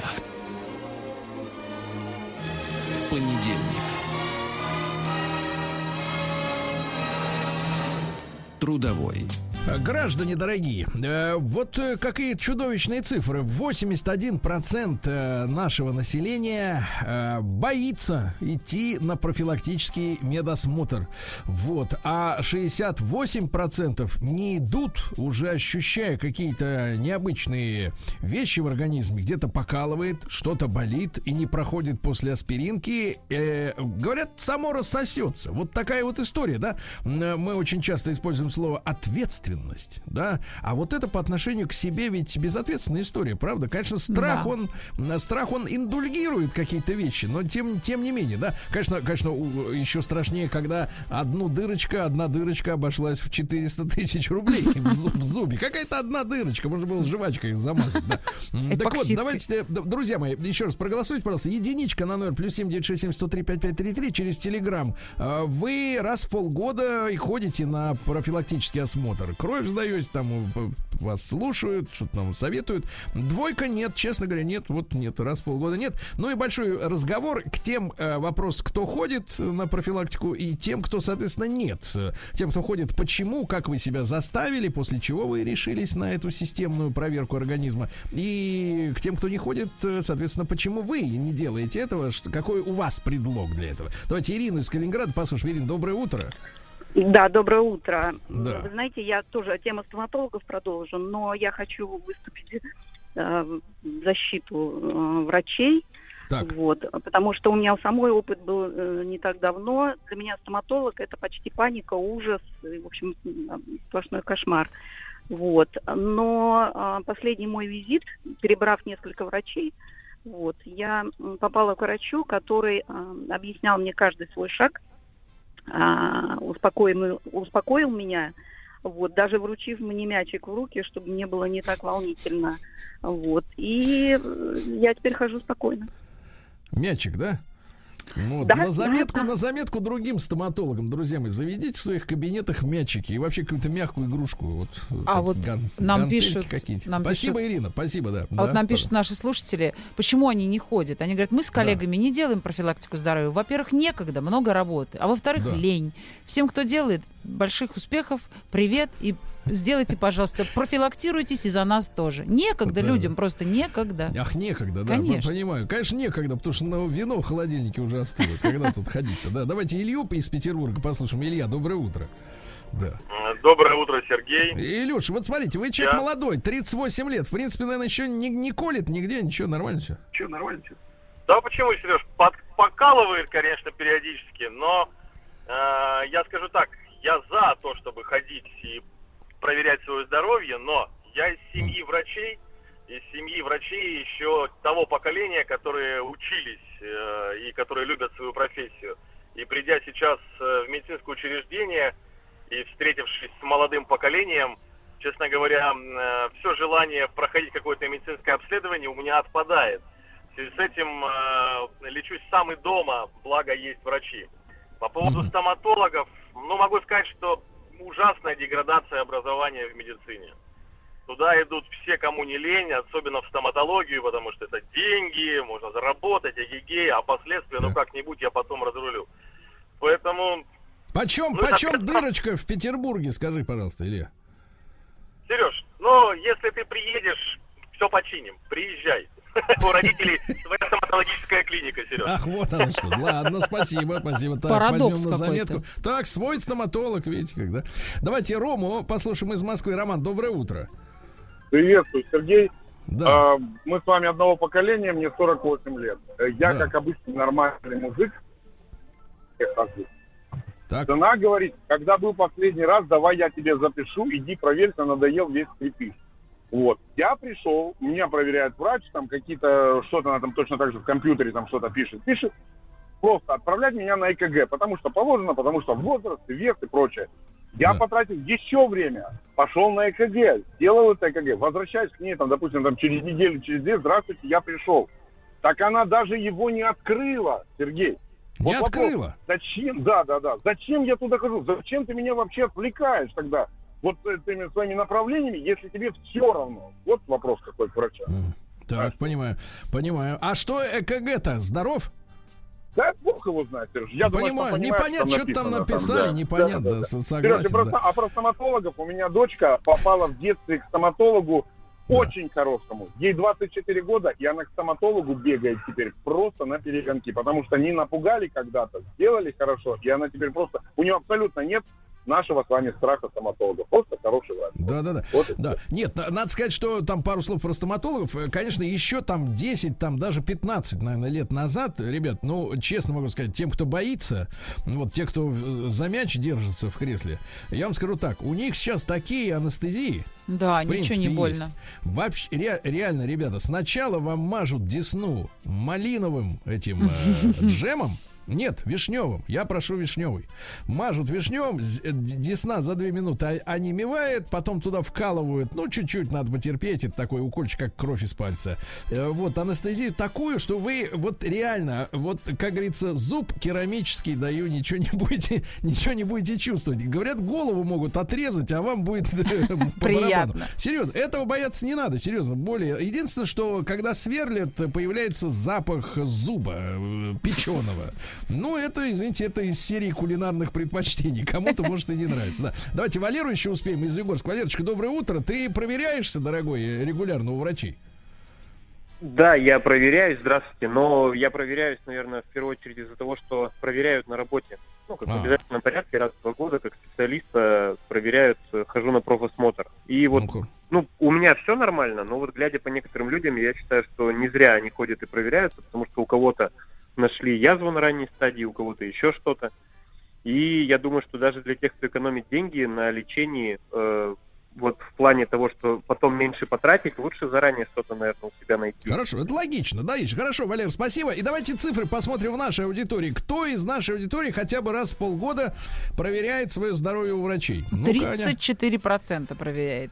34%. 34%. А остальные не ходят по врачам. Но Вообще видите, все целом, болезни от смотрите, головы. В целом, в целом по стране э, 81% А э, нежелающих, а у нас все-таки получше ситуация, Да. получше, товарищи, это хорошо. Будьте здоровы. Ancora, mi vuoi mettere con le palle? Faccio un fino all'ultimo. Ma non hai visto che non appena ti ho detto che era uno studente, subito hai cominciato a pensare ad aiutarlo, a dargli i danari. Отпуск каждый день. Альянский. Друзья мои, э, наш проект э, «Отпуск э, каждый день», вы знаете, все лето мы посвящаем и утренний наш эфир, и дневной, и вечерний вопросу, куда поехать отдохнуть. Конечно же, в надежде на то, что это сама по себе физическая возможность у людей все-таки снова появится. И сегодня мы поговорим о прекрасной Италии друзья мои. И сегодня и вообще на этой неделе я думаю, что поклонников этой страны э, и в плане культуры, и отдыха, и, и людей, и женщин, в принципе, я про Монику Белуччи, конечно, вот, э, очень много, и вам будет, естественно, интересно, и я рад э, приветствовать э, в нашем эфире э, женщину с романтическим именем Франческа. Вот вы знаете, когда я, когда я слышу имя Франческа, уже хочется пойти в ЗАГС. Сразу. Вот э. Франческа, да, Франческа Бонджорно, Франческа Лацарин, выпускница Падуанского университета, э, кандидат филологических наук, полиглот. Полиглот это значит э, по-всякому может разговаривать и на русском, и на итальянском, и на многих других языках. Переводчик, преподаватель итальянского для русских и русского для итальянцев. Франческа, доброе утро еще раз, да? Доброе утро, Вот. доброе утро. В Италии это правда утро, 8 утра, но 8.13, если вот, точнее. Хорошо, хорошо. И сегодня мы начнем наш разговор об Италии. Вы знаете, хорошо, конечно, когда едешь в страну не только любоваться там Пизанской башней или Колизеем, а еще и понимаешь э, итальянский менталитет. Ну Вот, э, и сегодня мы о нем поговорим как раз в этой части нашей программы. Э, Франческо, вопросов уйма, но вот вы же понимаете, да, какие есть стереотипы относительно итальянцев в России, да, как мы О, себе... куча, их куча, да. Куча, из кучу, как говорят испанцы, да. Вот, и, Франческо, э, вот есть ли среди этих представлений, стереотипов мифические? Ну, то есть э, мы себе это каким-то образом придумали, может быть, через фильмы, через песни, через слухи, а это неправда. Вот какие, вот как вам кажется, какие вот представления об, об итальянцах это вранье? А, ну, это очень интересный вопрос, потому что, вы знаете, я прожила в Москве целых 8 лет. Я там преподавала итальянский и русский в разных школах, э, вузах. И мы с учениками очень часто обсуждали эти стереотипы и попытались как раз, э, ну, отличить стереотипы от правды. И мне кажется, что, ну, во-первых, неправда, что все итальянцы, ну, поют, что все итальянцы любят э, готовить, э, и что для них кухня это самое главное на свете. Хотя тут тоже есть доля правды. Мне кажется, неправда, что итальянские мужчины такие страстные, да, такие ревнивые, Такие темпераментные. волосатые. И волосатые, да. Мне кажется, что большинство стереотипов касаются как раз мужчин, потому что, видимо, все насмотрелись этих фильмов с Челентано, и поэтому у русских женщин есть немножко ложное представление о том, как выглядит итальянский мужчина и как он себя ведет. Вот. Но, конечно, во всех стереотипах есть доля правды. Действительно, да, итальянцы очень э, открытые люди, они очень любят болтать. Правда, что они жестикулируют. Вы знаете, я как раз э, знаю разные иностранные языки и жила за границей довольно-таки долго, но я никогда не разучилась жестикулировать. Даже когда, даже в данный момент, да, хотя вы меня не видите, я говорю на русском, не на итальянском, но все равно я руками много всего делаю для того, чтобы подчеркнуть вот содержание моего, э, моей речи, да, нашего с вами разговора. Поэтому, да, э, все эти истории про итальянские жесты, и про то, что итальянцы, в принципе, умеют разговаривать руками, но это чистая правда, да, я подтверждаю. А, Вот. Франческо, Франческо, а вот Да. э, я понимаю, нашим женщинам интересны итальянские мужчины. А, Вы знаете, я как бы из других, э, вот, из классических, классического воспитания мужчин. Мне вот все еще интересны женщины больше, чем итальянские мужчины. Вот скажите, пожалуйста, насколько Моника Белуччи э, типичная итальянка? Ну, конечно, большинство итальянских женщин, но они брюнетки как раз с черными э, глазами и с такой вот э, э, смуглой кожей. Но это, конечно, ну, не правило, потому что, вы знаете, я сама в большей степени похожа на немку, чем на итальянку. У меня как раз русые волосы и э, такие голубые глаза, поэтому есть исключения. Но, конечно, ну, типичный итальянский вид как раз такой, да, длинные кудрявые волосы, э, черные и черные глаза. Поэтому, да, в большей степени так и есть, особенно на юге. Вы знаете, я сама преподаю русский в университете. Я северянка. Я сама из севера Италии, и о севере Италии мы как раз поговорим потом. Вот. Но я преподаю русский в университете в Неаполе. И мои студентки, они прямо вот такие стопудовые итальянки. Ну, брюнетки с э, такими темными глазами, смуглой кожей, да. Поэтому, да, так и есть. А вы, э, Франческо, с севера, это у нас, где там прекрасная Венета растет, да? С Да, да, да, ночи? да. Я там и Ой, родилась, я- я. выросла перед переездом вот в Москву. да, вот Понимаю, и прекрасно себе представляю вкус э, тех мест, э, где вы, так сказать, э, да, жили, да. Вот, Франческо, а с точки зрения вот э, э, взгляда итальянских женщин, как говорится, на вещи, да, у немок, у них, понятное дело, если уж вы упомянули их, там, значит, кухня, дети, кирха, это все понятно, это такой 19 века стереотип, а вот для итальянской женщины, ей, как говорится, что надо-то?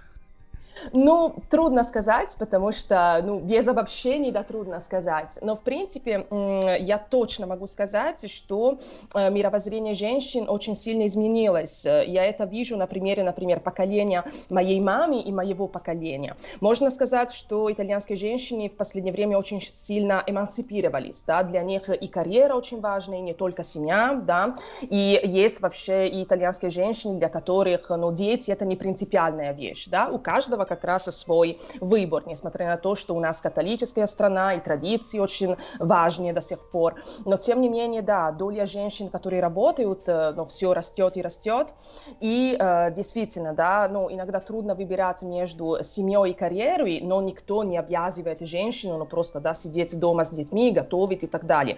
Э, то, что, например, для поколения моей, ба- моей мамы и еще больше вот для поколения моей бабушки было само собой разумеющаяся вещь. А если, а если, Франческо, в личном плане, вот что итальянской женщине нужно от мужичка?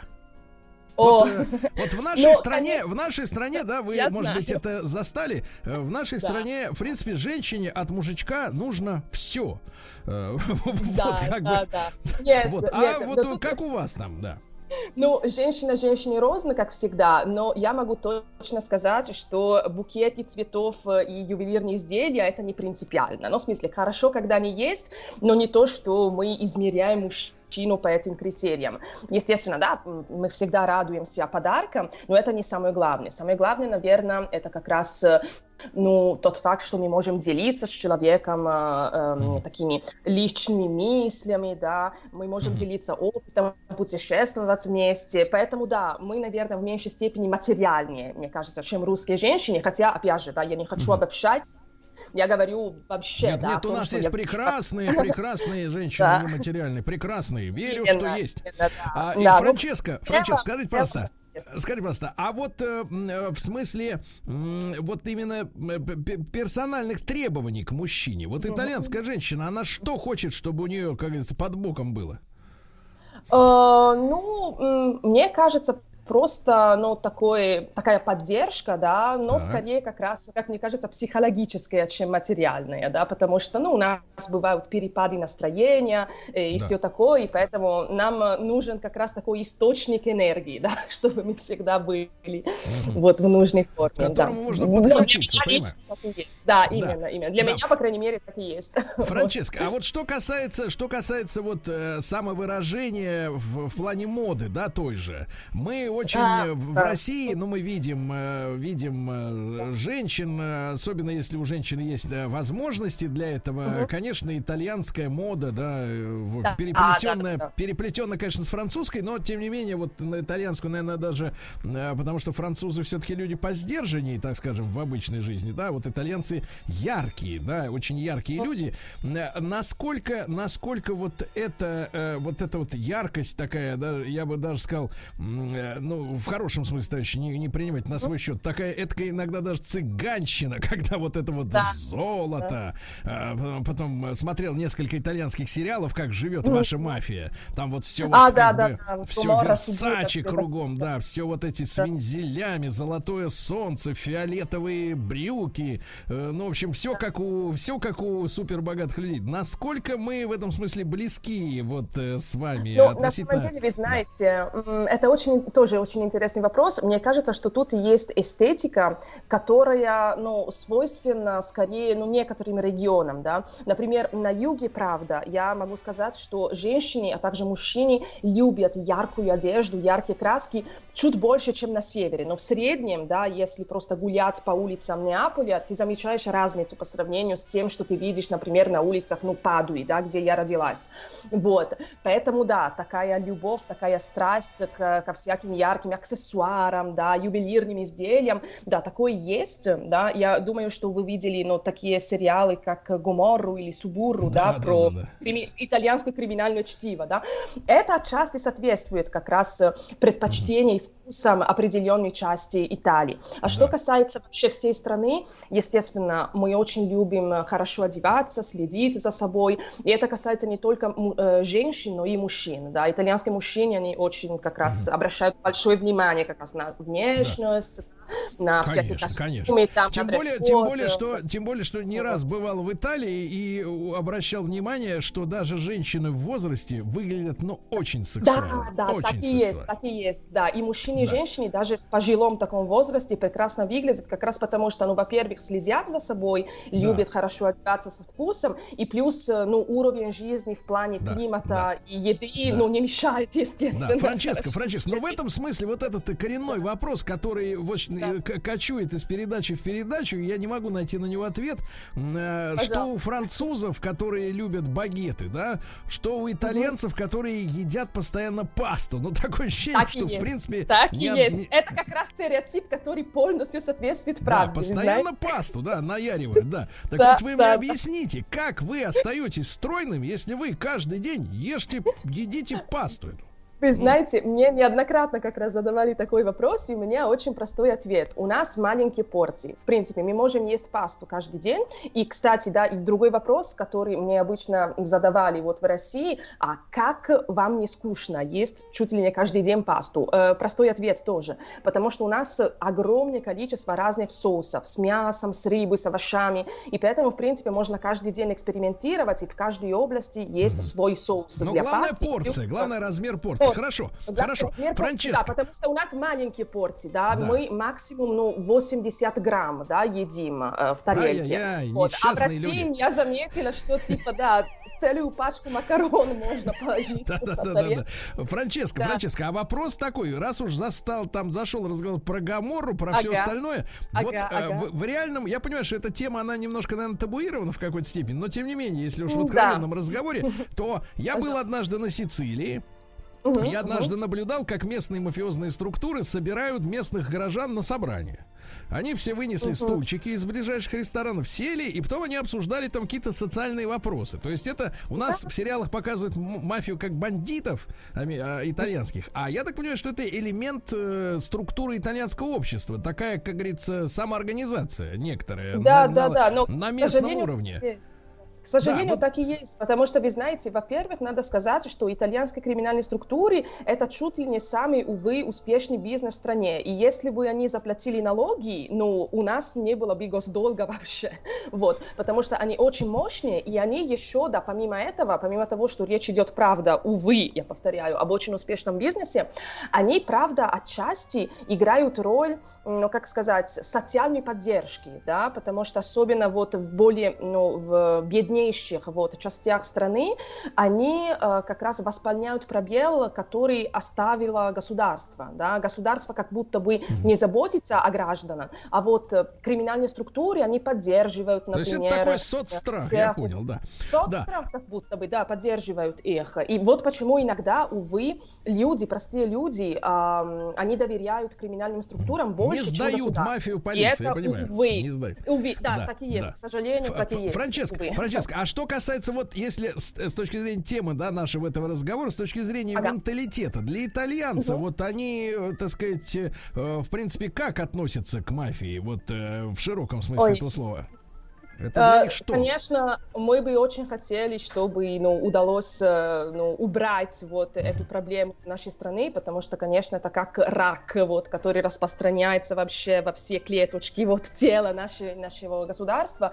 Но что тут скажешь, да, очень трудно, но без нее, потому что это, феном- это явление, которое очень глубоко укоренилось. Да, феномен, да. да, Очень феномен, трудно без мафии, да, ж- живется. Вот, увы, Франческо, да. и, и тогда не могу не задать еще один вопрос. Ну, как бы э, не могу не, не могу игнорировать чемпионат э, Европы по футболу, да? О, да. Вот. Э, Хотя мы с блеском, так сказать, оттуда с, это самое эвакуировались. а, Э, Вот мне наша команда. жалко. Вот ска- скажи, ну, жалко теоретически, да, конечно. Вот, а, Франческо, но для итальянцев, вот скажите, футбол, если женщины уже эмансипировались, они, как бы так сказать, не те, что 50 лет назад, но, но для, для Италии футбол по-прежнему это что-то типа, Да, ну, не да, сочтите знаете- за святотатство религия. Конечно, да, это тоже, это еще один типичный стереотип, для которого есть еще доля правды, потому что все следят за футболом, и, конечно, это касается в первую очередь мужчин, потому что, ну, все итальянские мальчики в детстве играют в футбол, и, естественно, они продолжают потом болеть вот за э, свою любимую команду и во взрослом возрасте. Поэтому, естественно, Да. и тем более, когда играет национальная команда, все болеют, да, даже Да, женщины, Франческа, и еще- которые никогда не интересовались футболом. Да. И поэтому И мы еще- очень надеемся, что Италия дальше как раз э, будет идти Еще успею задать этот вопрос. Вот смотрите, в России, Да. э, когда женщины так язвительно говорят о своих мужьях, который лежит на диване с пузом, И сосет футбол. пиво, ест чипсы, болеет. В Италии как правильно болеть э, вот за футбол? Но Естественно, мы обычно смотрим вот эти э, игры, вот эти матчи э, всей семьей или с друзьями, и, Так. естественно, с пивом, с чипсами, с вином и вообще. И даже сами равнодушные итальянцы, когда играет национальная команда, ну, вольно-невольно болеют, да. Я это очень хорошо вижу в эти дни, вот, да. И женщины тоже болеют, между прочим, не могут что? иначе. Да, да, да. Вот Конечно. Я тоже все. болею. Я не слежу за футболом, но в эти дни я тоже ну, стала болеть за Италию, потому что как будто бы нельзя иначе. Да, сердце Да-да-да. тянет. Мне, да, мне очень понравился в нашей, в нашей части первый разговор. Мы после новостей Да. тоже с Франческой продолжим уже на другую тему, что без мафии трудно живется. Хорошая фраза Да, такая, да. можно в заголовок Увы. вынести. А, друзья мои, Франческа Лацарин с нами, э, выпускница Падуанского университета. Мы поговорили чуть-чуть о менталитете итальянском. Не забывайте, что у физиков и лириков сегодня будет разговор об Италии и про пиццу, между прочим. И у Картаева и Махарадзе э, итальянский театр. Знаете, что есть итальянский театр? Вот узнаете сегодня. А после новостей мы продолжим с Франческой. Ancora, mi vuoi mettere con le spalle? Faccio un fino all'ultimo. Ma non hai visto che non appena ti ho detto che era uno studente, subito hai cominciato a pensare ad aiutarlo, a dargli i danari. Отпуск каждый день. Друзья мои, наш проект «От- «Отпуск каждый день». На этой неделе наш главный герой – это Италия. Любимая, прекрасная Италия. Солнечная, красивая, сытная, да, ну и так далее. А, Франческа Лацарин, выпускница Падуанского университета и кандидат филологических наук, преподаватель итальянского для русских и русского для итальянцев. Франческа, еще раз доброе утро. Да? Доброе утро. Доброе Вот, утро. ну, э, еще раз. Да-да-да. Франчес, кстати, вы же слышали ролик, который открывает наши, наши с Да. вами душеспасительные беседы. А о чем там так быстро вот говорит женщина? Вот э, примерно. Честно говоря, я, не, я сама не расслышала, потому что она говорит очень быстро и с таким Да. очень ярко выраженным э, ю- южным акцентом. Поэтому, если Ага. честно, я не расслышала. Мне надо Так вы переслушать. еще и плохо друг я друга понимаете, я понял. Хорошо, Ну, конечно, возьмем да, на заметку. да, потому что диалекты у нас такие разные, что да, я с трудом понимаю вот человек из юга, если он говорит на своем диалекте. Это типичная итальянская штука такая. Да-да-да. Вот, но мы сегодня поговорим с Франческо о том, э, что можно, нужно увидеть в Италии, но не о банальных вещах, не э, прекрасный Рим, да, хотя там Мгм. замечательно, э, Флоренция, замечательный город, да, вот, э, Мгм. да-да-да. Мгм. вот, э, конечно, э, побережье и так далее, и так далее, и так далее, Э, Сардиния отдельная, как говорится, статья, правильно, где же Да, очень да. такие состоятельные люди. Эх, Отдыхают, понимаешь, да. Так вот, э, Франческо, но тем не менее, вот давайте о небанальных местах, да, о Да, тех да, э, местах, да. которые действительно стоит посмотреть, хотя вот в, в- в обычное представление обывателя они не вписываются, да, наверное. Да, да, да, я буду очень рада об этом говорить, потому что я, собственно говоря, в данный момент нахожусь в одном из таких мест. Дело в том, что Италия обычно ассоциируется с морем как раз, да, как показывает и список э, вот перечисленных вам Да. На самом деле, хотя действительно, да, границы Италии это в основном моря, Италия это полуостров, но есть еще и горы, потому что у нас есть и прекрасные, вот, э, прекрасная природная, вот натуральная граница, это Альпы, это горы Альпы, да, и плюс э, не надо забывать, что большинство территорий Италии это все-таки горы, да, есть Альпы, есть Апеннины. Я сейчас поговорю с вами как раз об Альпах, вот где я сейчас нахожусь. Обычно мы думаем, что Альпы это скорее Швейцария, Австрия, эм, э, Германия, Германия, Франция. А в Италии есть и прекрасные горные курорты. И это не только для того, чтобы кататься на лыжах, это не только зимние вот, горные курорты. Э, Тут можно и прекрасно отдыхать э, летом. И я в данный момент нахожусь эм, под городом Беллуно. Есть такая долина, она называется долина Зольдо, Вальди Зольдо. И э, тут мы находимся как раз э, эм, в той части Альп, которая называется Доломити. да, Доломити. И тут почему очень красиво? Потому что, ну, тут прямо такая настоящая старинная итальянская деревенская жизнь. Да? В плане природы, в плане пейзажа есть такое ощущение, что ты, правда, вот э, в такой прекрасной центральной Европе. Да? Тут есть немножко как раз из Австрии, немножко из Швейцарии, немножко из Словении, как раз в плане и природы, и архитектуры.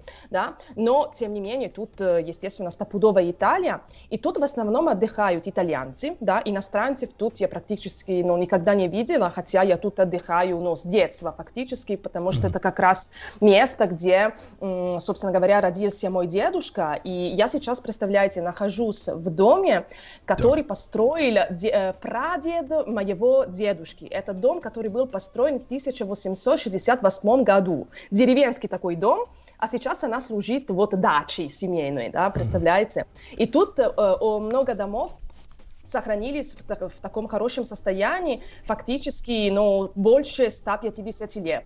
И это мне, в этом, как мне кажется, есть как раз определенные вот, обаяние.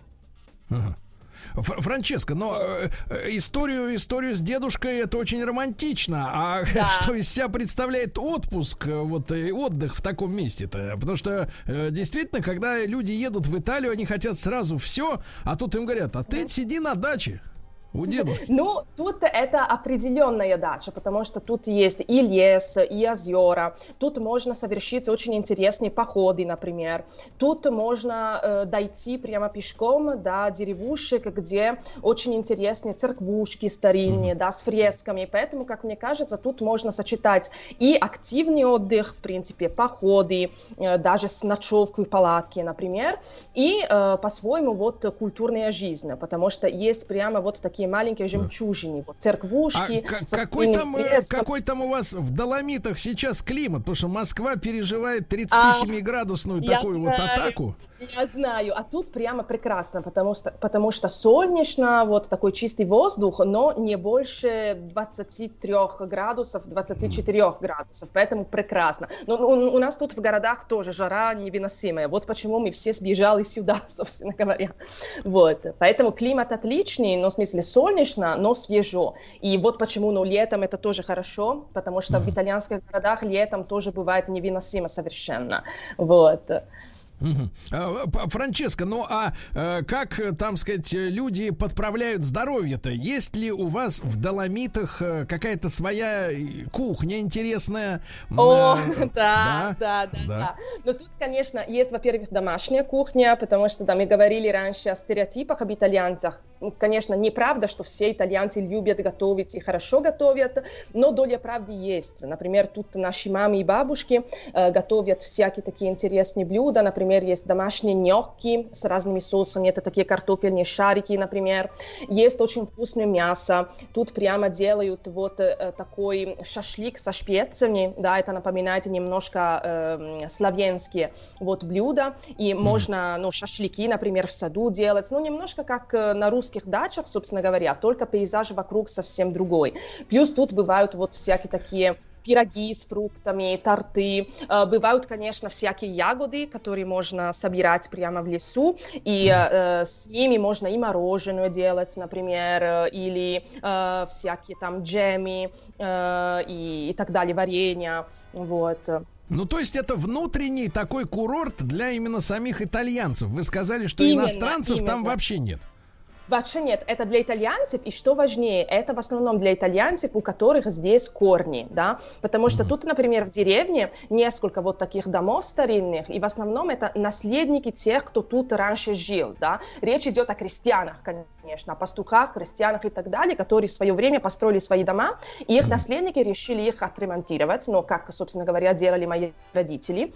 И в основном, да, тут отдыхают люди, которые уже в городе живут, да, эм, тоже в области Венету или в других итальянских городах, но возвращаются сюда вот Да. к своим, можно сказать, корням для того, чтобы хорошо отдохнуть. Поэтому это прямо одна большая семья, и это Франчес- очень Фра- Франческа, а Да. подскажите, а я вот столкнулся в, в Европе в, в целом, да, с таким явлением. э, Ну, дело в том, что принято в России, такое предисловие маленькое, да, принято в России Да, да, да. считать, что наш человек обязан и знать английский язык. Вот, когда А, я, а, значит, французы категорически не хотят общаться на английском Да. языке. У них, как бы, так сказать, э, ненависть к английскому языку, поэтому он там бесполезен. А В Испании, отъехав там 50 километров от Барселоны, я не нашел человека, который может на, на английском мне внятно объяснить, куда поворачивать, чтобы проехать в магазин, реально. То есть я столкнулся с тем, что явная ложь между тем, что надо учить английский, и что им, где им можно пользоваться. Но а, Да. вот если к вам туда в Доломиты попасть, э, вы что-нибудь там э, шарашите на английском-то или, или нет? Лучше пройти такой экспресс-курс итальянского, потому что тут в основном такие пожилые люди, и они по-английски не так хорошо разговаривают. Ну, немножко, но не так хорошо. И плюс даже на итальянском они говорят с очень-очень сильным акцентом, и между собой они часто прямо на диалекте. И, например, местный диалект я понимаю, потому что это диалект, ну, моей бабушки, моего дедушки, но он трудный. А на английском, мне кажется, что только молодые люди, которые работают в сфере туризма, ну, как как-то, да, э, с английским справляются. А то, мне кажется, приходится учить итальянский, но, но это очень хорошая идея, потому что со знанием итальянского можно вести очень интересные разговоры с местными людьми. И особенно старые люди, они очень любят рассказывать про старые времена, про их привычки, и это очень интересно. И можно целыми часами болтать вот со стариками здесь. Хорошо. Это очень мило. Хорошо, Франческо, ну мы запомнили, есть такое, значит, такая у вас область Доломиты, да? Э, Вот, итальянские Доломиты, ну, вот, итальянские Альпы. А куда еще вы обратите внимание свое? Э, В принципе, кроме Доломиты, да, Да. Ну, мне кажется, что важнее всего, ну, естественно, да, туристы, которые не очень хорошо знают Италию или не учили итальянский, потому что на уроках итальянского языка хорошие преподаватели всегда рассказывают про неизвестные места. Но те, кто не учили итальянский и не так хорошо разбирается с Италией, как вы сказали, а, обычно ездит, ну, во Флоренцию, в Рим, в Венецию, ну, такой гранд-тур, да, как в 19 веке. Но мне кажется, что если хочется прямо почувствовать вот итальянский дух, да, почувствовать, ну, итальянский менталитет, о котором мы Так. говорили, надо обязательно обратить внимание на маленькие городки, потому что есть ощущение, что это, ну, такие места, где ничего не происходит, но на самом Да-да-да. деле... в Вот, них- а, Франческо, про маленькие городки сразу после короткой маленькой рекламы. Ancora, mi vuoi mettere con le spalle? Faccio un fino all'ultimo. Ma non hai visto che non appena ti ho detto che ero studente, subito hai cominciato a pensare ad aiutarmi, a dargli i danari. Отпуск каждый день. Отпуск каждый день. Франческа Лацарин с нами, выпускница Падуанского университета, переводчик, э, преподаватель итальянского для русских, русского для итальянцев. Э, Франческа, еще раз доброе утро, да? И, э, Франческа, вот вы заговорили о маленьких, э, маленьких Да. городках. Я помню, у нас было одно автомобильное путешествие по Италии от, от побережья к побережью, и мы Да. заехали на один такой, ну просто, так сказать, э, волшебный, волшебный городок на классический такой, знаете, на холме, где-то в Тоскане.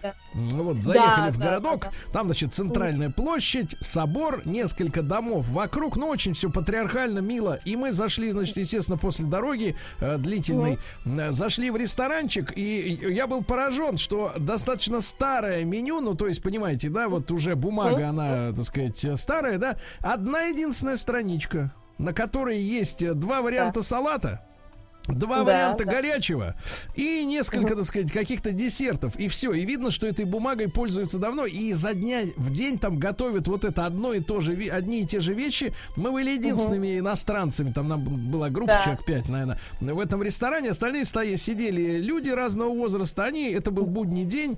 э, вот, они Мгм, спокойно мгм. выпивали, э, кушали прекрасное мясо, там еще какие-то салаты. И, и вот эта вот история о том, что, знаете, наши люди как-то вот избалованы, вот э, они они постоянно говорят, надо, хочется чего-то новенького, что-то новенького купить, хочется покушать что-нибудь новенькое, как надоел, как надоел этот ваш борщ каждый день, вот это вот все с пельменями, да. Но, но Италия абсолютно другая, там люди совершенно не Да. парятся, что они изо дня в день едят одни и те же вещи, это поразительно ведь, правда?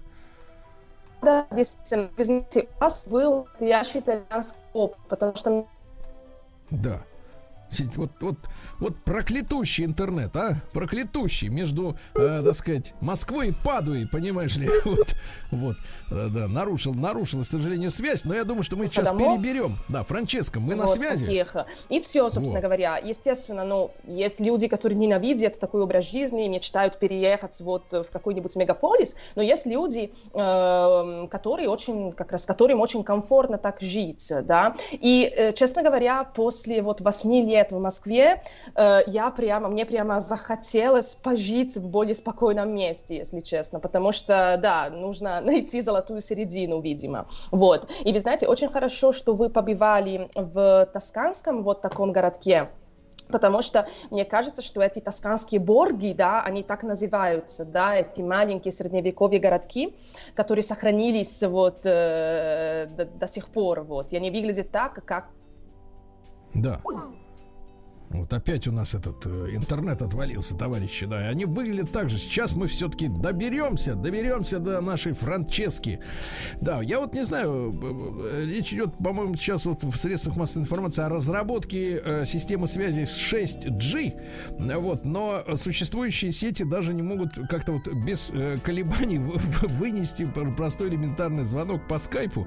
Это вызывает у меня некоторую тревогу. И да, вот э, в наших, так сказать, все в коммуникациях. Я еще раз напомню, что с нами в этом часе Франческа Лацарин. Э, Вот она 8 лет э, прожила в Москве. Как следует вас всех изучила. Вот, как следует. И, соответственно, вот преподает итальянцам русский язык. Кстати, не спросил, насколько у итальянцев русский язык э, сейчас востребован. Ну, это важно. И русский для итальянцев тоже. Да, вот мы поговорили о Доломитах. Это итальянские Альпы. Вот, где отдыхают только итальянцев, где нет никаких, э, понимаешь ли, немцев, хотя они там за горой неподалеку австрийцев. Э, наши тоже туда, ну, в данный момент не могут массово попасть. вот, и, наверное, соскучились скорее по морю, вот, и по Риму, чем по Доломитам. Но, тем не менее, интересное такое место, да, э, если вдруг э, судьба занесет в тот регион, то обращать внимание. И я действительно от себя искренне желаю вам остановиться хотя бы на день, если будет такая возможность, действительно вот в маленьком городке на холме. Это не тот град на холме, который американцы, которым бредят э, вот в своей идеологии, да, там, который всему миру несет свет, хотите вы или не хотите, если не будете брать, отключим газ. Вот, а, Франческо, Я опять на связи, да, простите, это но я прекрасно. как раз в горах, и иногда связь пропадает. я Но понимаю, я в горах, в горах только эхо, надежная связь, я понимаю. Так Именно, вот, э, именно. Да. Да. А, Франческо, так вот, э, борги вот эти, их осталось Борги, ведь немало, да? Да, нет, нет, их, э, они есть в большом количестве, и особенно в Тоскане, в центральной части Италии, их много, и мне очень нравится, что они так хорошо сохранились, и что ты можешь, правда, вот ужинать и болтать э, на площади рядом с собором, я не знаю, 14 века. Это, наверное, то, что мне нравится больше всего в моей стране. Вот. И самое, Франческо, самое прекрасное, что у вас практически нет гнуса. Потому что когда у нас сидишь на улице и спокойно и воображаешь себя сидящим на площади, ну вот, даже Да. если сидишь на площади, то э, обязательно прилетит какая-нибудь дрянь, вот, и укусит либо в ногу, либо в шею укусит. Вот. Нет, у нас тоже вот очень много голубей всяких, но они пока под контролем. Не-не, голуби это святое, ну что вы. Голуби, да, А, особенно в Венеции, да.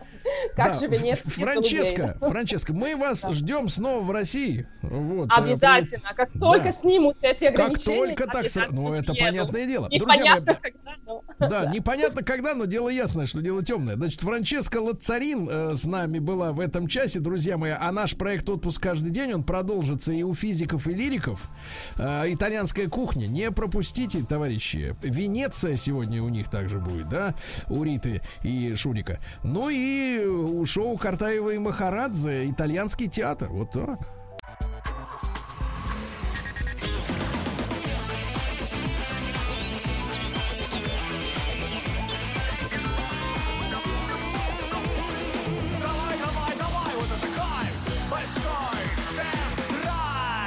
Друзья мои, э, сегодня у нас понедельник, большой тест-драйв. Э, В первой части, естественно, последние известия, а во второй я вас познакомлю э, с моим отчетом о поездке, э, поездке на премьерный показ для журналистов обновленного Mitsubishi Pajero Sport.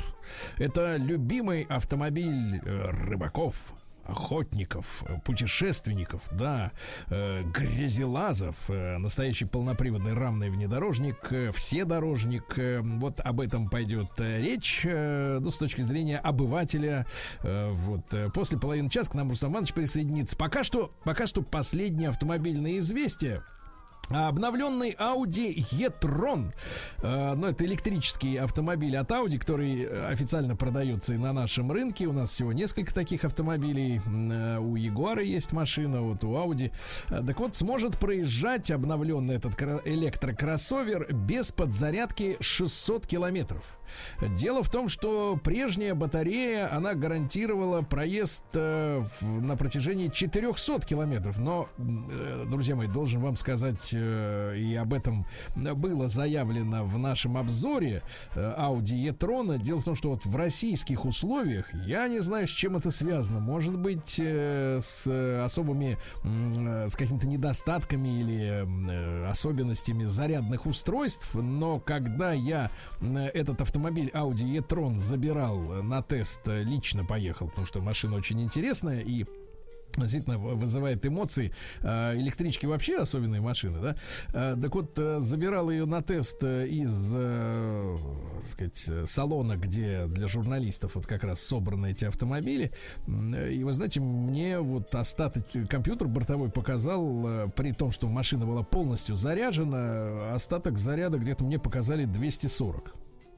То есть такая особенность есть. Э, Почему-то в наших условиях эти батареи, э, они э, еще меньше обещают дорожных приключений, чем вот даже заявлено. Возможно, новая батарея, которая вот будет прокачана до 600 километров запаса хода, возможно, она и в России будет заряжаться на эти самые 600 километров. Пока что вопросы есть. А американцы выяснили, какой автомобиль является в Америке самой патриотичной маркой. Потому что в Америке разные автомобили есть. Есть и Ford, ну вот есть и э, Chevrolet. А самым патриотичным американцы назвали джип. Э, Вот, ну и э, обследовали по разным параметрам. Вот выяснилось, что джип это самый, что ни на есть настоящий американский автомобиль. Вот теперь будем знать. Э, BMW, друзья мои, к сожалению, э, намерен в ближайшее время сократить э, производственные расходы примерно на четверть. И взят курс именно на экономию при выпуске автомобилей. И вы знаете, ребят, это, к огромному сожалению, начало ощущаться. Э, Мы уже в обзоре новой пятерки обновленной, да, э, пятерки седана, э, обращали на это внимание, на то, что действительно появились очень, ну, с моей точки зрения, тревожные сигналы того, что действительно вот оптимизация, она на марше, потому что мы всегда любили немцев, и в частности BMW, за то, что эти автомобили собой символизировали в ощущениях, прежде всего, мощь и м, такую надежность, да, и, именно какое-то ощущение защищенности. Но когда мы на новом, э, на новой пятерке ну, это просто происходит мгновенно, как только ты открываешь дверь, ты чувствуешь, что она стала легче, да. И, к сожалению, внутренняя, внутренняя, значит, э, обивка этой двери э, при пользовании, э, так сказать, стеклом, да, опуска- опускаешь ты стекло, и ты левым локтем чувствуешь, что стенка двери внутренняя, да, она стала подвижной. Это такая история была всегда у японских автопроизводителей, ну, например, Сузуки, э, которые так особенно не запаривались на этих ощущениях владельцев, да, то есть когда стекло опускалось внуль- внутрь двери, э, внутренняя поверхность двери, вот эта обитая там кожей или пластиком, э, у кого как, она подавалась на какие-то миллиметры, на несколько миллиметров внутрь салона. Ты это прям чувствовал, да, то есть как бы его распирало от стекла. И такого никогда, конечно, не было у немцев. И вдруг это вот началось, и всему виной это именно оптимизация. Тут, кстати, интересная тема. Разговаривал с людьми, которые занимаются профессионально торговлей э, на бирже, ну, там акции, облигации, все эти дела, и выяснили, что за последние там несколько лет, там 6 или 7, э, довольно н- прилично упали прибыли у BMW. То есть там что-то такое, про потери процентов 20 или, может быть, даже выше.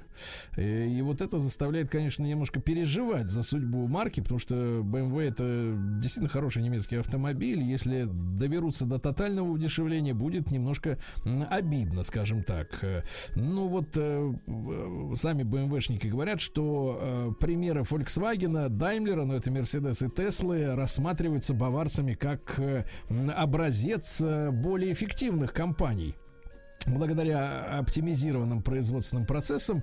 И вот эта оптимизация, она как бы вот доберется до конкретных автомобилей. Ну, в частности, вы знаете, что именно из-за этой оптимизации в России перестанут собирать кроссоверы, в частности, иксы, э, копейку, трешку и четверку. Э, Также седаны пятерка и семерка уйдут э, из Калининграда. Останутся только кроссоверы X5, X6 и X7. И возможно, что в будущем именно поставки из-за границы станут э, единственными для тех, кто хочет купить BMW в России. Хотя раньше, и об этом говорили мне немцы и другие, так сказать, специалисты, BMW-шный завод в Калининграде считался э, образцовым вообще во всей этой, во всем концерне, и именно в Калининград приезжали немцы, чтобы, ну не немцы, там люди с других рынков, э, чтобы учиться культуре производства. И вот эта, вот эта культура, она как бы э, теперь уходит из-за оптимизации. Смотреть на это, честно говоря, грустно. Дальше КАМАЗ тем временем показал новейший сочлененный, ребята, 75-тонный самосвал Геркулес. Вы представляете? Ну, обычный КАМАЗ, он сколько там, 9 тонн увезти может, 14, ну, что-то такое, да, небольшие а в сравнении с этой махиной э, штуки. А что касается соч- сочлененного, ну, я посмотрел фотографию, тоже зарядите где-нибудь в Яндексе. КАМАЗ Геркулес, ну, это огромный монстр, э, трехосный, э, с- морда у него спереди такая вытянутая, скорее напоминает какой-то военный тягач или трактор типа кировца, а э, ну сидельный как бы получается тягач, если образно говорить, да, и вот к этой морде на шарнире под, э, подтянут еще огромный кузов, э, в который может уместиться 75 тонн груза. Ну, шикарная, шикарная машина. Есть и другие варианты, 40-тонный вариант и так далее. Но это для карьерных работ. В России выставили на продажу редкий броневичок Porsche. Но дело в том, что Porsche никогда не делал броневик. А вот этот выставили, видимо, умельцы сделали броню капсульного типа. Э, Машину продают за 4 миллиона рублей, потому что она выпуска уже 2010 года. Э, Вот э, под капотом 500-сильный вось- э, V8 э, стоит, светлый кожаный салон. Ну, понятно, что машина по- потяжелела из-за брони. Но вот если кому-то мерещится, что в него будет стрелять, то, в принципе, за 4 миллиона рублей можно хотя бы от пистолетной пули оградиться. Дальше. Toyota Land Cruiser 300, вы знаете, да, 300 даже в Москве. Уже прошла премьера. Рустам Иванович наш ездил э, на эту премьеру закрытую, э, статичную. И вы можете на канале Большой Тест-Драйв на YouTube посмотреть отчет об этой премьере, посмотреть, как новая трехсотка выглядит внутри и снаружи. Ну вот, э, поступил уже в продажу, естественно, изначально в Объединенных Арабских Эмиратах. Э, Арабы очень любят э, крузаки. Поступ- поступил машина с безнаддувной э, шестеркой. Э, вот сравнивают, кстати, цены. Ну, журналисты прикидывают, как э, вырастет цена на автомобиль. Ну, в частности, анализировалась цена на, опять же, ближневосточном рынке. Э, Некоторые специалисты говорят, что трехсотка в сопоставимой комплектации в сравнении с э, предыдущей 200 серией, ну, чуть ли не на 20% дороже станет. Ну, посмотрим, какие цены будут э, именно в России, потому что все-таки маркетинг местный, он э, во многом определяет цену, взвешивает возможности потребителей. Возможно, извините за тавтологию, э, трехсотка будет э, не таким шокирующим по цене автомобилем, да, как э, это произошло в Эмиратах тех же. А, Из календаря Формула-1, вы знаете, только сегодня вас знакомил с новостью о том, что Формула-1 с 23 года переезжает из Сочи в Санкт-Петербург. Вот, э, может быть, кому-то проще будет э, бронировать отели. Э, В Питере все-таки гостиниц больше, конечно.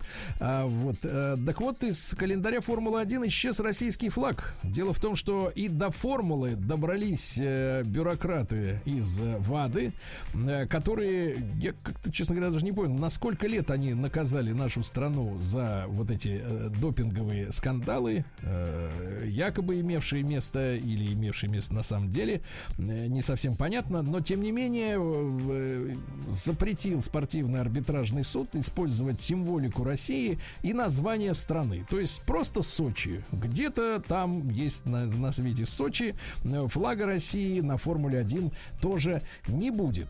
Ну, вот такая печальная, э, печальная ситуация. Вот такие методы наказания, да, для нас они используют.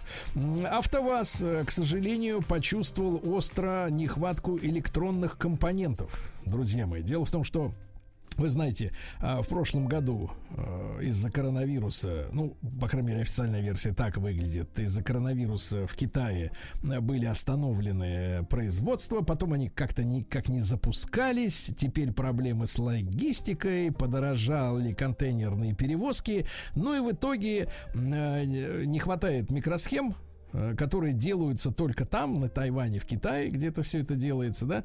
Э, Ну и, соответственно, вот до АвтоВАЗа эта вереница дошла проблем. Э, Раньше с ней столкнулись и немцы, и англичане.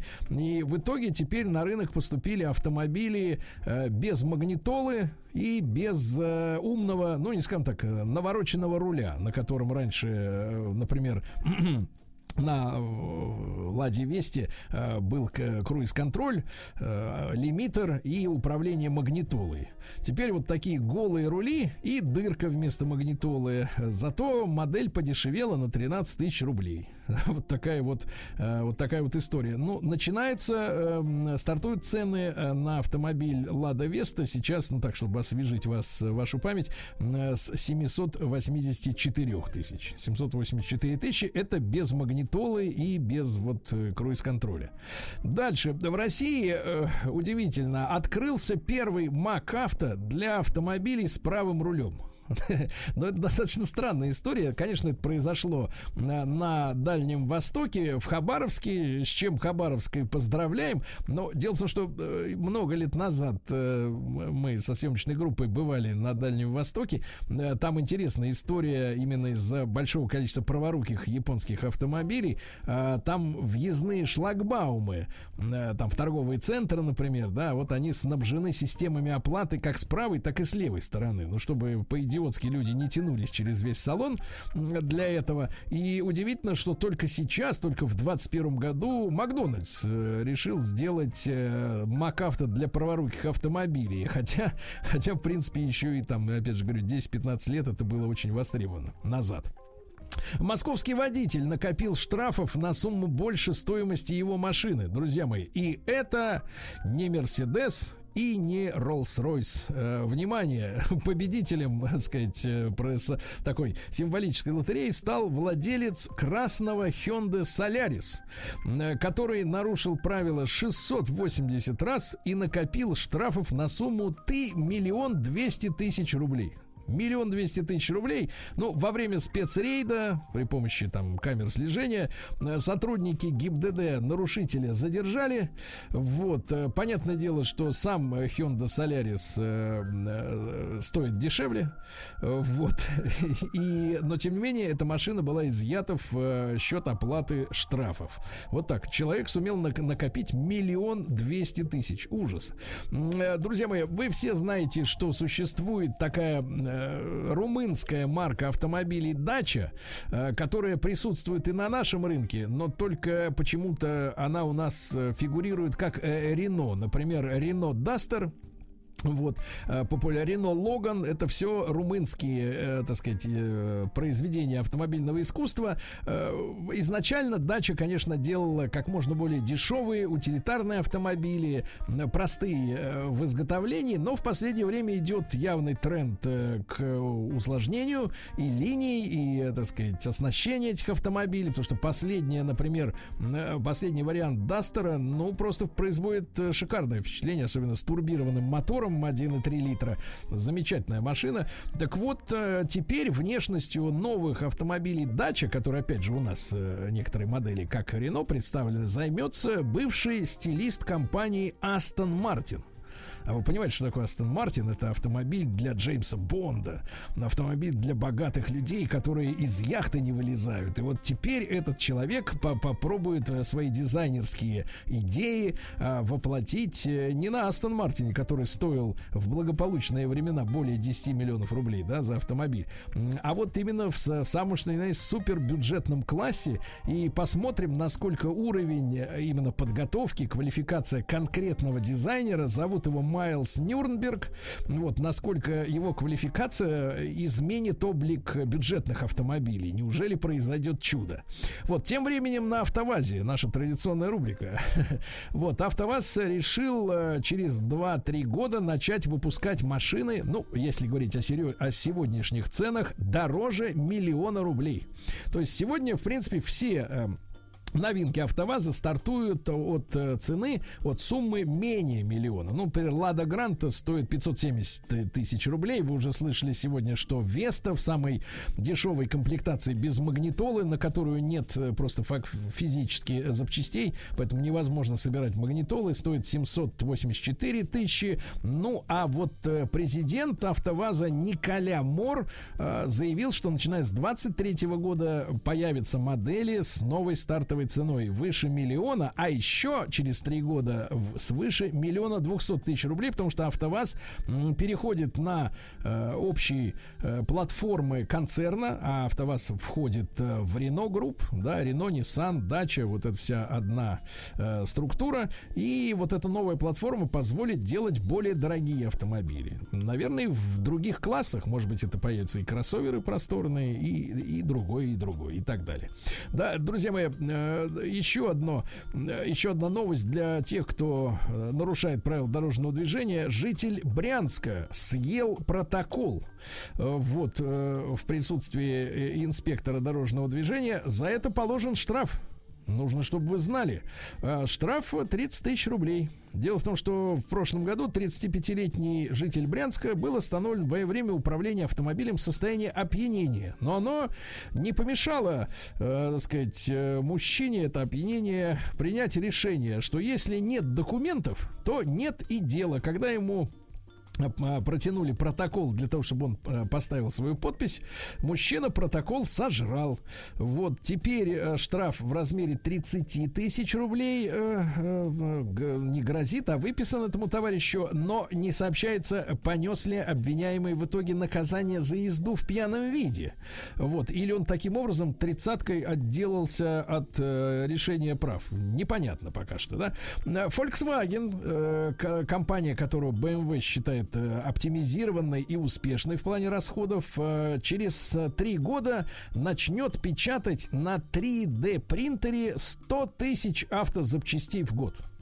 То есть э, непонятно, сам ли Volkswagen будет печатать или появится возможность э, просто по электронной почте получить файл и распечатать э, для себя какую-нибудь запчасть у себя прямо, ну не дома, в какой-нибудь такой мастерской типа обувной лавки, да.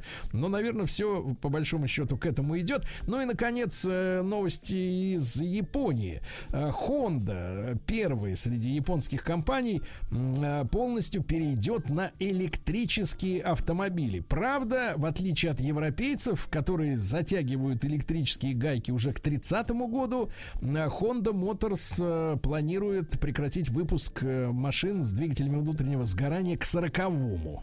Вот, к 40-му. А что касается конкурентов, ну, например, Toyota, то представители Toyota, помните, еще неделю назад э, говорили о том, что не видят экономической целесообразности быстро переходить на электроавтомобиль, чтобы не, не нанести ущерба конвейерной сборке. Ну, вот такие новости. А после спорта После известия середины часа у нас обновленный Mitsubishi Pajero Sport.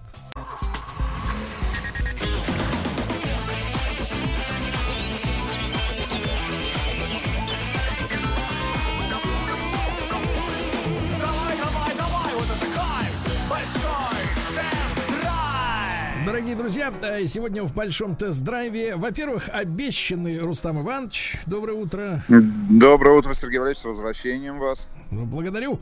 Ну и обещанный Mitsubishi Pajero Sport, который остался в линейке японского автопроизводителя самым большим вседорожником, потому что, к сожалению, э, Mitsubishi Pajero, который дал свое название, как раз часть названия и спорту, ну вот он э, сошел с конвейера, потому что, ну я не знаю по каким причинам, обновляться он э, уже дальше не стал. Да.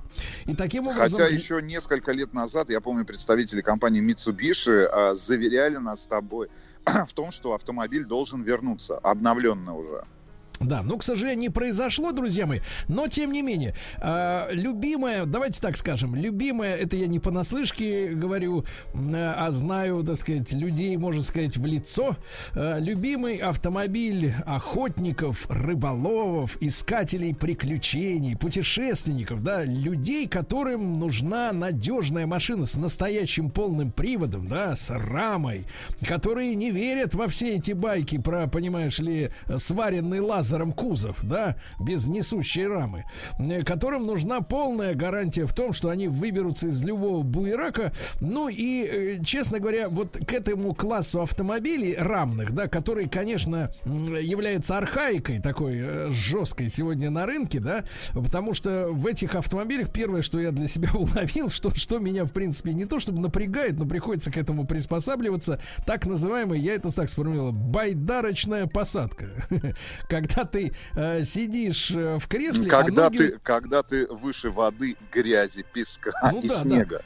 Да, но и ноги у тебя далеко протянуты вперед, практически в такой в гимнастической, в гимнастической поначалу позе, к которой, конечно же, привыкаешь, и забираться в эти автомобили этого класса рамные, да, ну не так э, просто, э, как в обычный какой-нибудь кроссовер, э, вот, на который презрительно смотрят владельцы Mitsubishi Pajero Sport, оценивая прежде всего их, конечно, внедорожные характеристики, но вот в нашем новом Sport'е значит, были установлены, которые у нас на тесте, и совсем скоро на канале Большой Тест-Драйв все это появится видео. Э, во-первых, очень уместно оказались пороги да? Вот как раз для такого автомобиля... Вам, по... было, вам, вам было легко взбираться на Восходить, да, восходить, и затем, да, и затем уже осваиваться за рулем. Я хочу сказать, что, Руслан Иванович, если вы посмотрите на хотя бы даже фотографии, э, станет очевидно, что дизайнеры, ну, в лучшую сторону, даже, скажем так, заметно в лучшую сторону поработали с мордой автомобиля. Э, морда переработана, такая почти, знаете ли, глухая решетка радиатора радиатора, которая символизирует мощность, с узкими очень щелями, знаете, когда щель узкая, это символизирует мощность. Э, затем э, поворотники и там противотуманки переместились э, в особые ниши по краям, да, по краям автомобиля под основную головную оптику. И товарищи из Mitsubishi говорили, что некоторых покупателей или людей, которые присматриваются к Pajero Sport, раздражали задние фонари, которые были уж очень длинными. Понимаете, да? То есть там такая, как бы такая запятая, которая шла чуть ли не до самого э, бампера, да, была раньше. Э, проблему решили, э, вынули из нижней секции этих фонарей, э, сказать, э, катафот э, с противотуманкой так. задней и разместили внизу бампера, тем самым укоротив немножко эту запятую, да. Э, в принципе, стало еще повыше капот, сам капот стал повыше, таким образом машина смотрится с, спереди брутальнее и мощнее, да. Ну и из хороших известий что? Ребятушки, два мотора доступны, а именно два с половиной турбо это у нас э, бензин и трехлитровый мотор дизельный. Причем, что интересно, дизельный мотор э, уже на, наловчились производить в России, а теперь еще и бензиновый локализован. Вот, и когда, когда журналисты, собравшиеся вместе со мной на тест, э, спросили, вот, а как вы, вот, э, спросили Митсу, компанию Mitsubishi в, лицо, в лице представителей, а как вы боретесь с повышением цен? На что они сказали, всеми силами держим всеми силами. Ну вот, потому что вот за автомобиль э, в комплектации, давайте скажем так, сразу вот начальный с дизелем э, с вас попросят 3 600. Так. Не надо падать, держитесь. Вот. А автомобиль в топовой комплектации, который у нас был на тесте, 3 870. Ну, считай, почти 3 900. Вот насколько это... Я так думаю, что компания Mitsubishi держит цены из последних сил. Ну, не из последних, а мощно держат цены. Вот, потому что если сравнить э, с автомобилями, ну, которые присутствуют сегодня на рынке, то, в принципе, Рустам Иванович, при таких внешних габаритах, давайте ориентироваться все-таки на э, значимость да, модели, она даже большая. Ну, на количество, на количество, Количество пространства. правильно. Пространство, да. То, Пространство, конечно, сегодня, в принципе, для машины такого порядка э, цифра пятак, она уже как бы не, не так и, и шпарит под глазам, не так больно. Вот понимаете, да, а здесь даже не дотягивают до 4 миллионов. Значит, э, Слушайте, из- что изменилось в интерьере? Да, в интерьере замечательно. Во-первых, вот э, я хвалю, потому что э, у, у Mitsubishi есть представление о своих лояльных потребителях, которые долго, долгие часы проводят за рулем в путешествиях, и для них очень важно, конечно, для этих людей, а, чтобы была максимально комфортная зона вождения. И ты же знаешь, во, во всех автомобилях, особенно это касается вседорожников, есть центральный тоннель, да? Да. И, ну, где находится все управление, там, коробка и прочее, прочее, прочее. Так вот, э, у многих, многие производители грешат тем, что этот тоннель, он пластмассовый, как правило, и достаточно жесткий. И во время длительного путешествия, а я за одни сутки проехал более 500 километров за рулем Даже этого боюсь автомобиля. спросить вас, э, куда вы ехали. А мы ездили из Тюмени в Тобольск и обратно. Как Вот. Тобольск, Сергей Э, Валерьевич. Да-да, об этом пару слов скажу. Так вот, э, понимаешь, да, ты ногой, которая, э, так сказать, а- управляет педалью газа и тормоза, Ну, упираешься, ты упираешься. упираешься, в- да, ну вот коленкой, там, икрой, да, и, и, соответственно, если у- это жесткая э, перегородка, да, между э, сиденьями водителя и пассажира, то, в принципе, нога затекает там вплоть до синяков. А в новом варианте, спасибо большое дизайнерам, они э, наложили специальные кожаные накладки на эти места. Молодцы так- какие. Да, и за это им хочу сказать спасибо. Единственное, что, вот ты знаешь, я вошел в некий спор с так называемыми лояльными потребителями Pajero Sport, фанатами марки, э, которые заявляют о том, что кресло водителя они считают самым лучшим на рынке. А, Потому что, к огромному сожалению, я как человек, который ездит на разных автомобилях, да, не просто там по несколько лет на одном и том же, э, вот, я обнаружил, что, к сожалению, нет э, такой эффективной поясничной поддержки.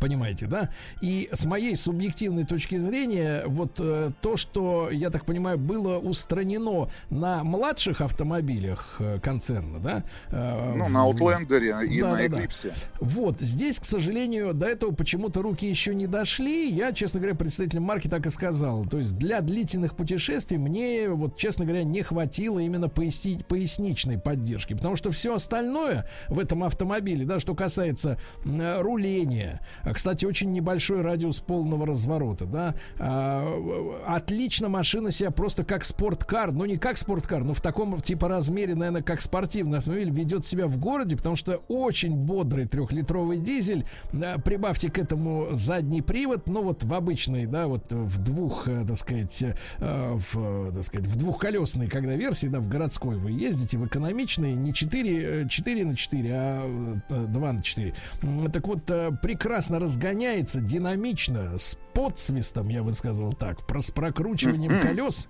Нет, в городских условиях очень органично машина себя ведет, спортивно, нагло, брутально. На трассе, ну, я бы сказал так, на трассе уже на, на больших скоростях, когда там за сотку уже переваливает, разгоняется он, конечно, ну, чувствует, что машина тяжелая.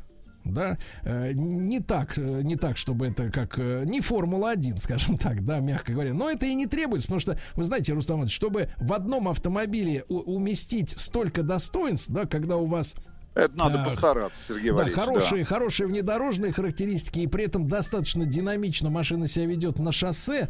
Это, э, так сказать, больших, сто, больших стоит усилий. А сейчас я вас познакомлю с самым да. главным термином, который я узнал э, на, так сказать, заседании наших, нашего клуба веселых и находчивых э, автолюбителей. Водители, да. Так вот, в автомобиле, что касается передней подвески, да, наконец-то устранен эффект козления.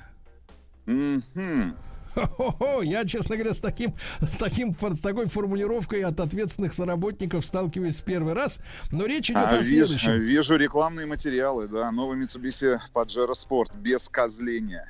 Да, да, да. Ну, э, дело в том, что вы же понимаете, у такого рода внедорожников, э, вседорожников рамных, да, у них особая подвеска, которая заточена на то, чтобы машина, ну, безболезненно для всей технической оснастки преодолевала камни, сучья, э, броды, горы. Ну, понимаете, да, то есть у этой, у этой подвески должен быть очень серьезный запас, устойчивость против да, прочности большой. И поэтому раньше, до вот доработки в новом поколении, происходил эффект козления. Да, Что он себе представляет? На ров... Когда вы едете по ровной дороге, да, и у вас, например, маленькая ямка или маленький камушек, то э, при проезде через них э, подвеска начинала козлить, то есть взбрыкиваться. Понимаете, да? То есть слишком острая реакция на незначительные препятствия, понимаете, да? Что создавало, А в принципе. без. А теперь без козления. То есть ты Когда мы едешь. увид- Да. То есть ты И- едешь а- и. В принципе, и уверен, что козлить машина не будет. Вы понимаете? Когда мы И- увидим этот эффект без козления на нашем канале Большой Сергей? Ну, совсем скоро. Ну как же, когда?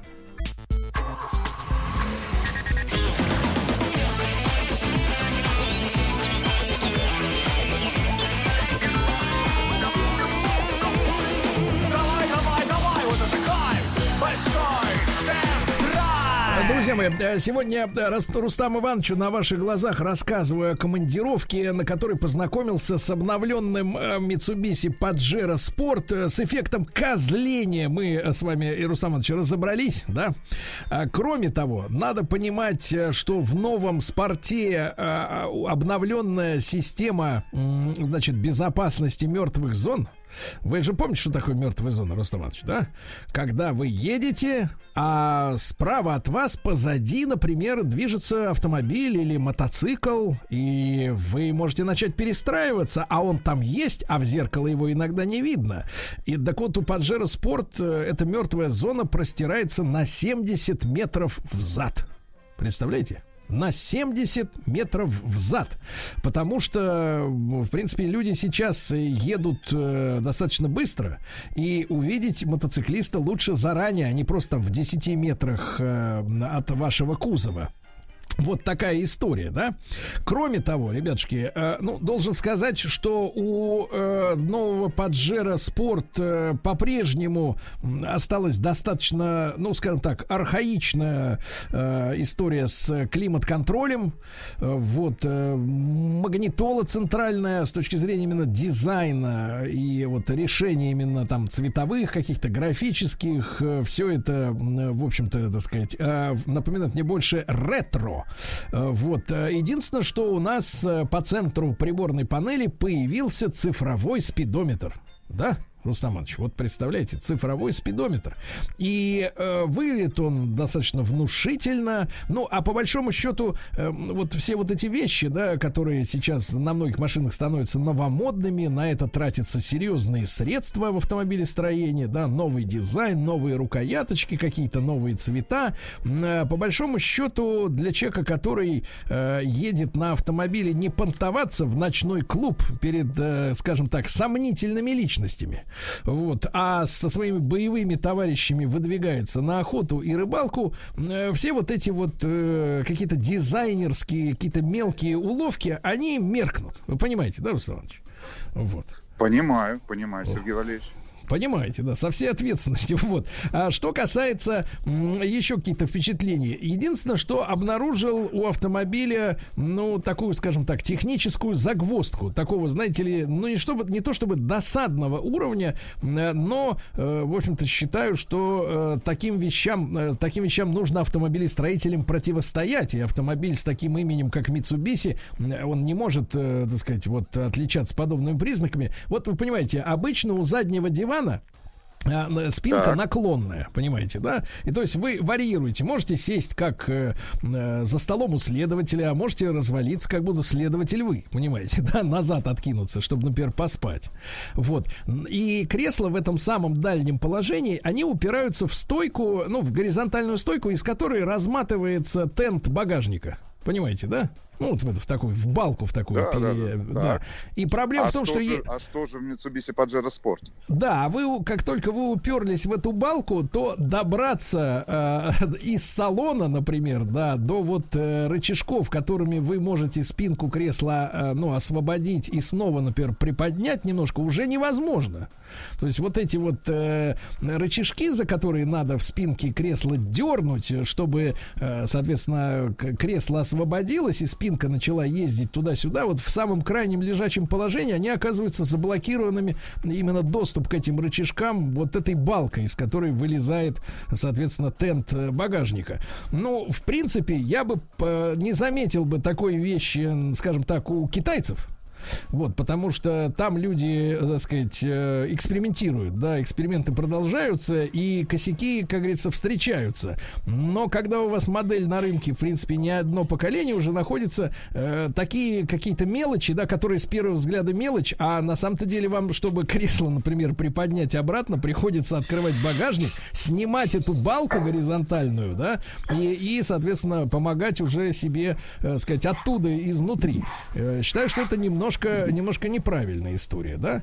Но в целом, Руслан Иванович, что касается компании Mitsubishi, э, вот, э, э, я скажу так, прекрасный адаптивный круиз-контроль на автомобиле Pajero Sport установлен, с которым ехать вольготно и удобно. На трассе достаточно тихо, в автомобиле, несмотря на то, что, представляете, там такие внедорожные колеса здоровенные все дела.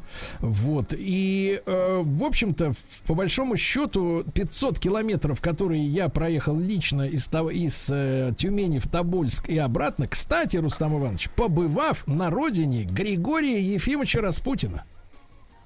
Не может быть. Да. Побывал на родине Григория Ефимовича, и это будет отражено в нашем ролике. Э, наконец-то А вы, люди... вы, бу- вы будете в роли Распутина в нашем, нашем Нет, я в роли экскурсовода. В роли... Ага. Да, такой Там же есть мне- музей в Тобольске. Конечно. Распутин. Нет, нет, не в Тобольске. В Тобольске есть музей а, заточения семьи Николая II которая 8 месяцев, э, как вот э, в прошлом году э, полтора месяца мы с вами проводили э, на карантине, Помните?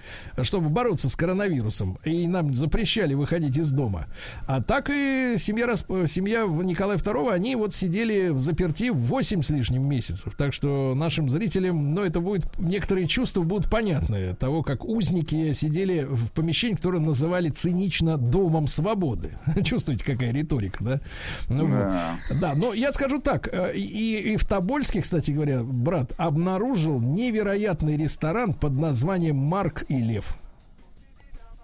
Это не считайте, название. не считайте рекламой, ребята, но я, я написал в книгу отзывов, э, добравшись туда, в этот ресторан на автомобиле Mitsubishi Pajero Sport, написал отзыв примерно такого свойства. В этот ресторан на русский борщ приводить невест. А если э, в домашних условиях повторить образцовый борщ не сможет, то искать следующую. Потому что более вкусного борща, ребята, я не ел больше никогда и нигде. Это действительно, это искренне от души. Вот, такая история. На канале Большой тест-драйв совсем-совсем скоро у нас э, обновленный Pajero Sport, да? Вот. И я, честно говоря, Рустам Иванович, после этого теста подумываю стать рыболовом. Вот. Вы со мной? Хорошая идея. Да, Да, хорошо. я с вами. Спасибо, Рустам Иванович, спасибо. Еще больше подкастов «Маяка» насмотрим.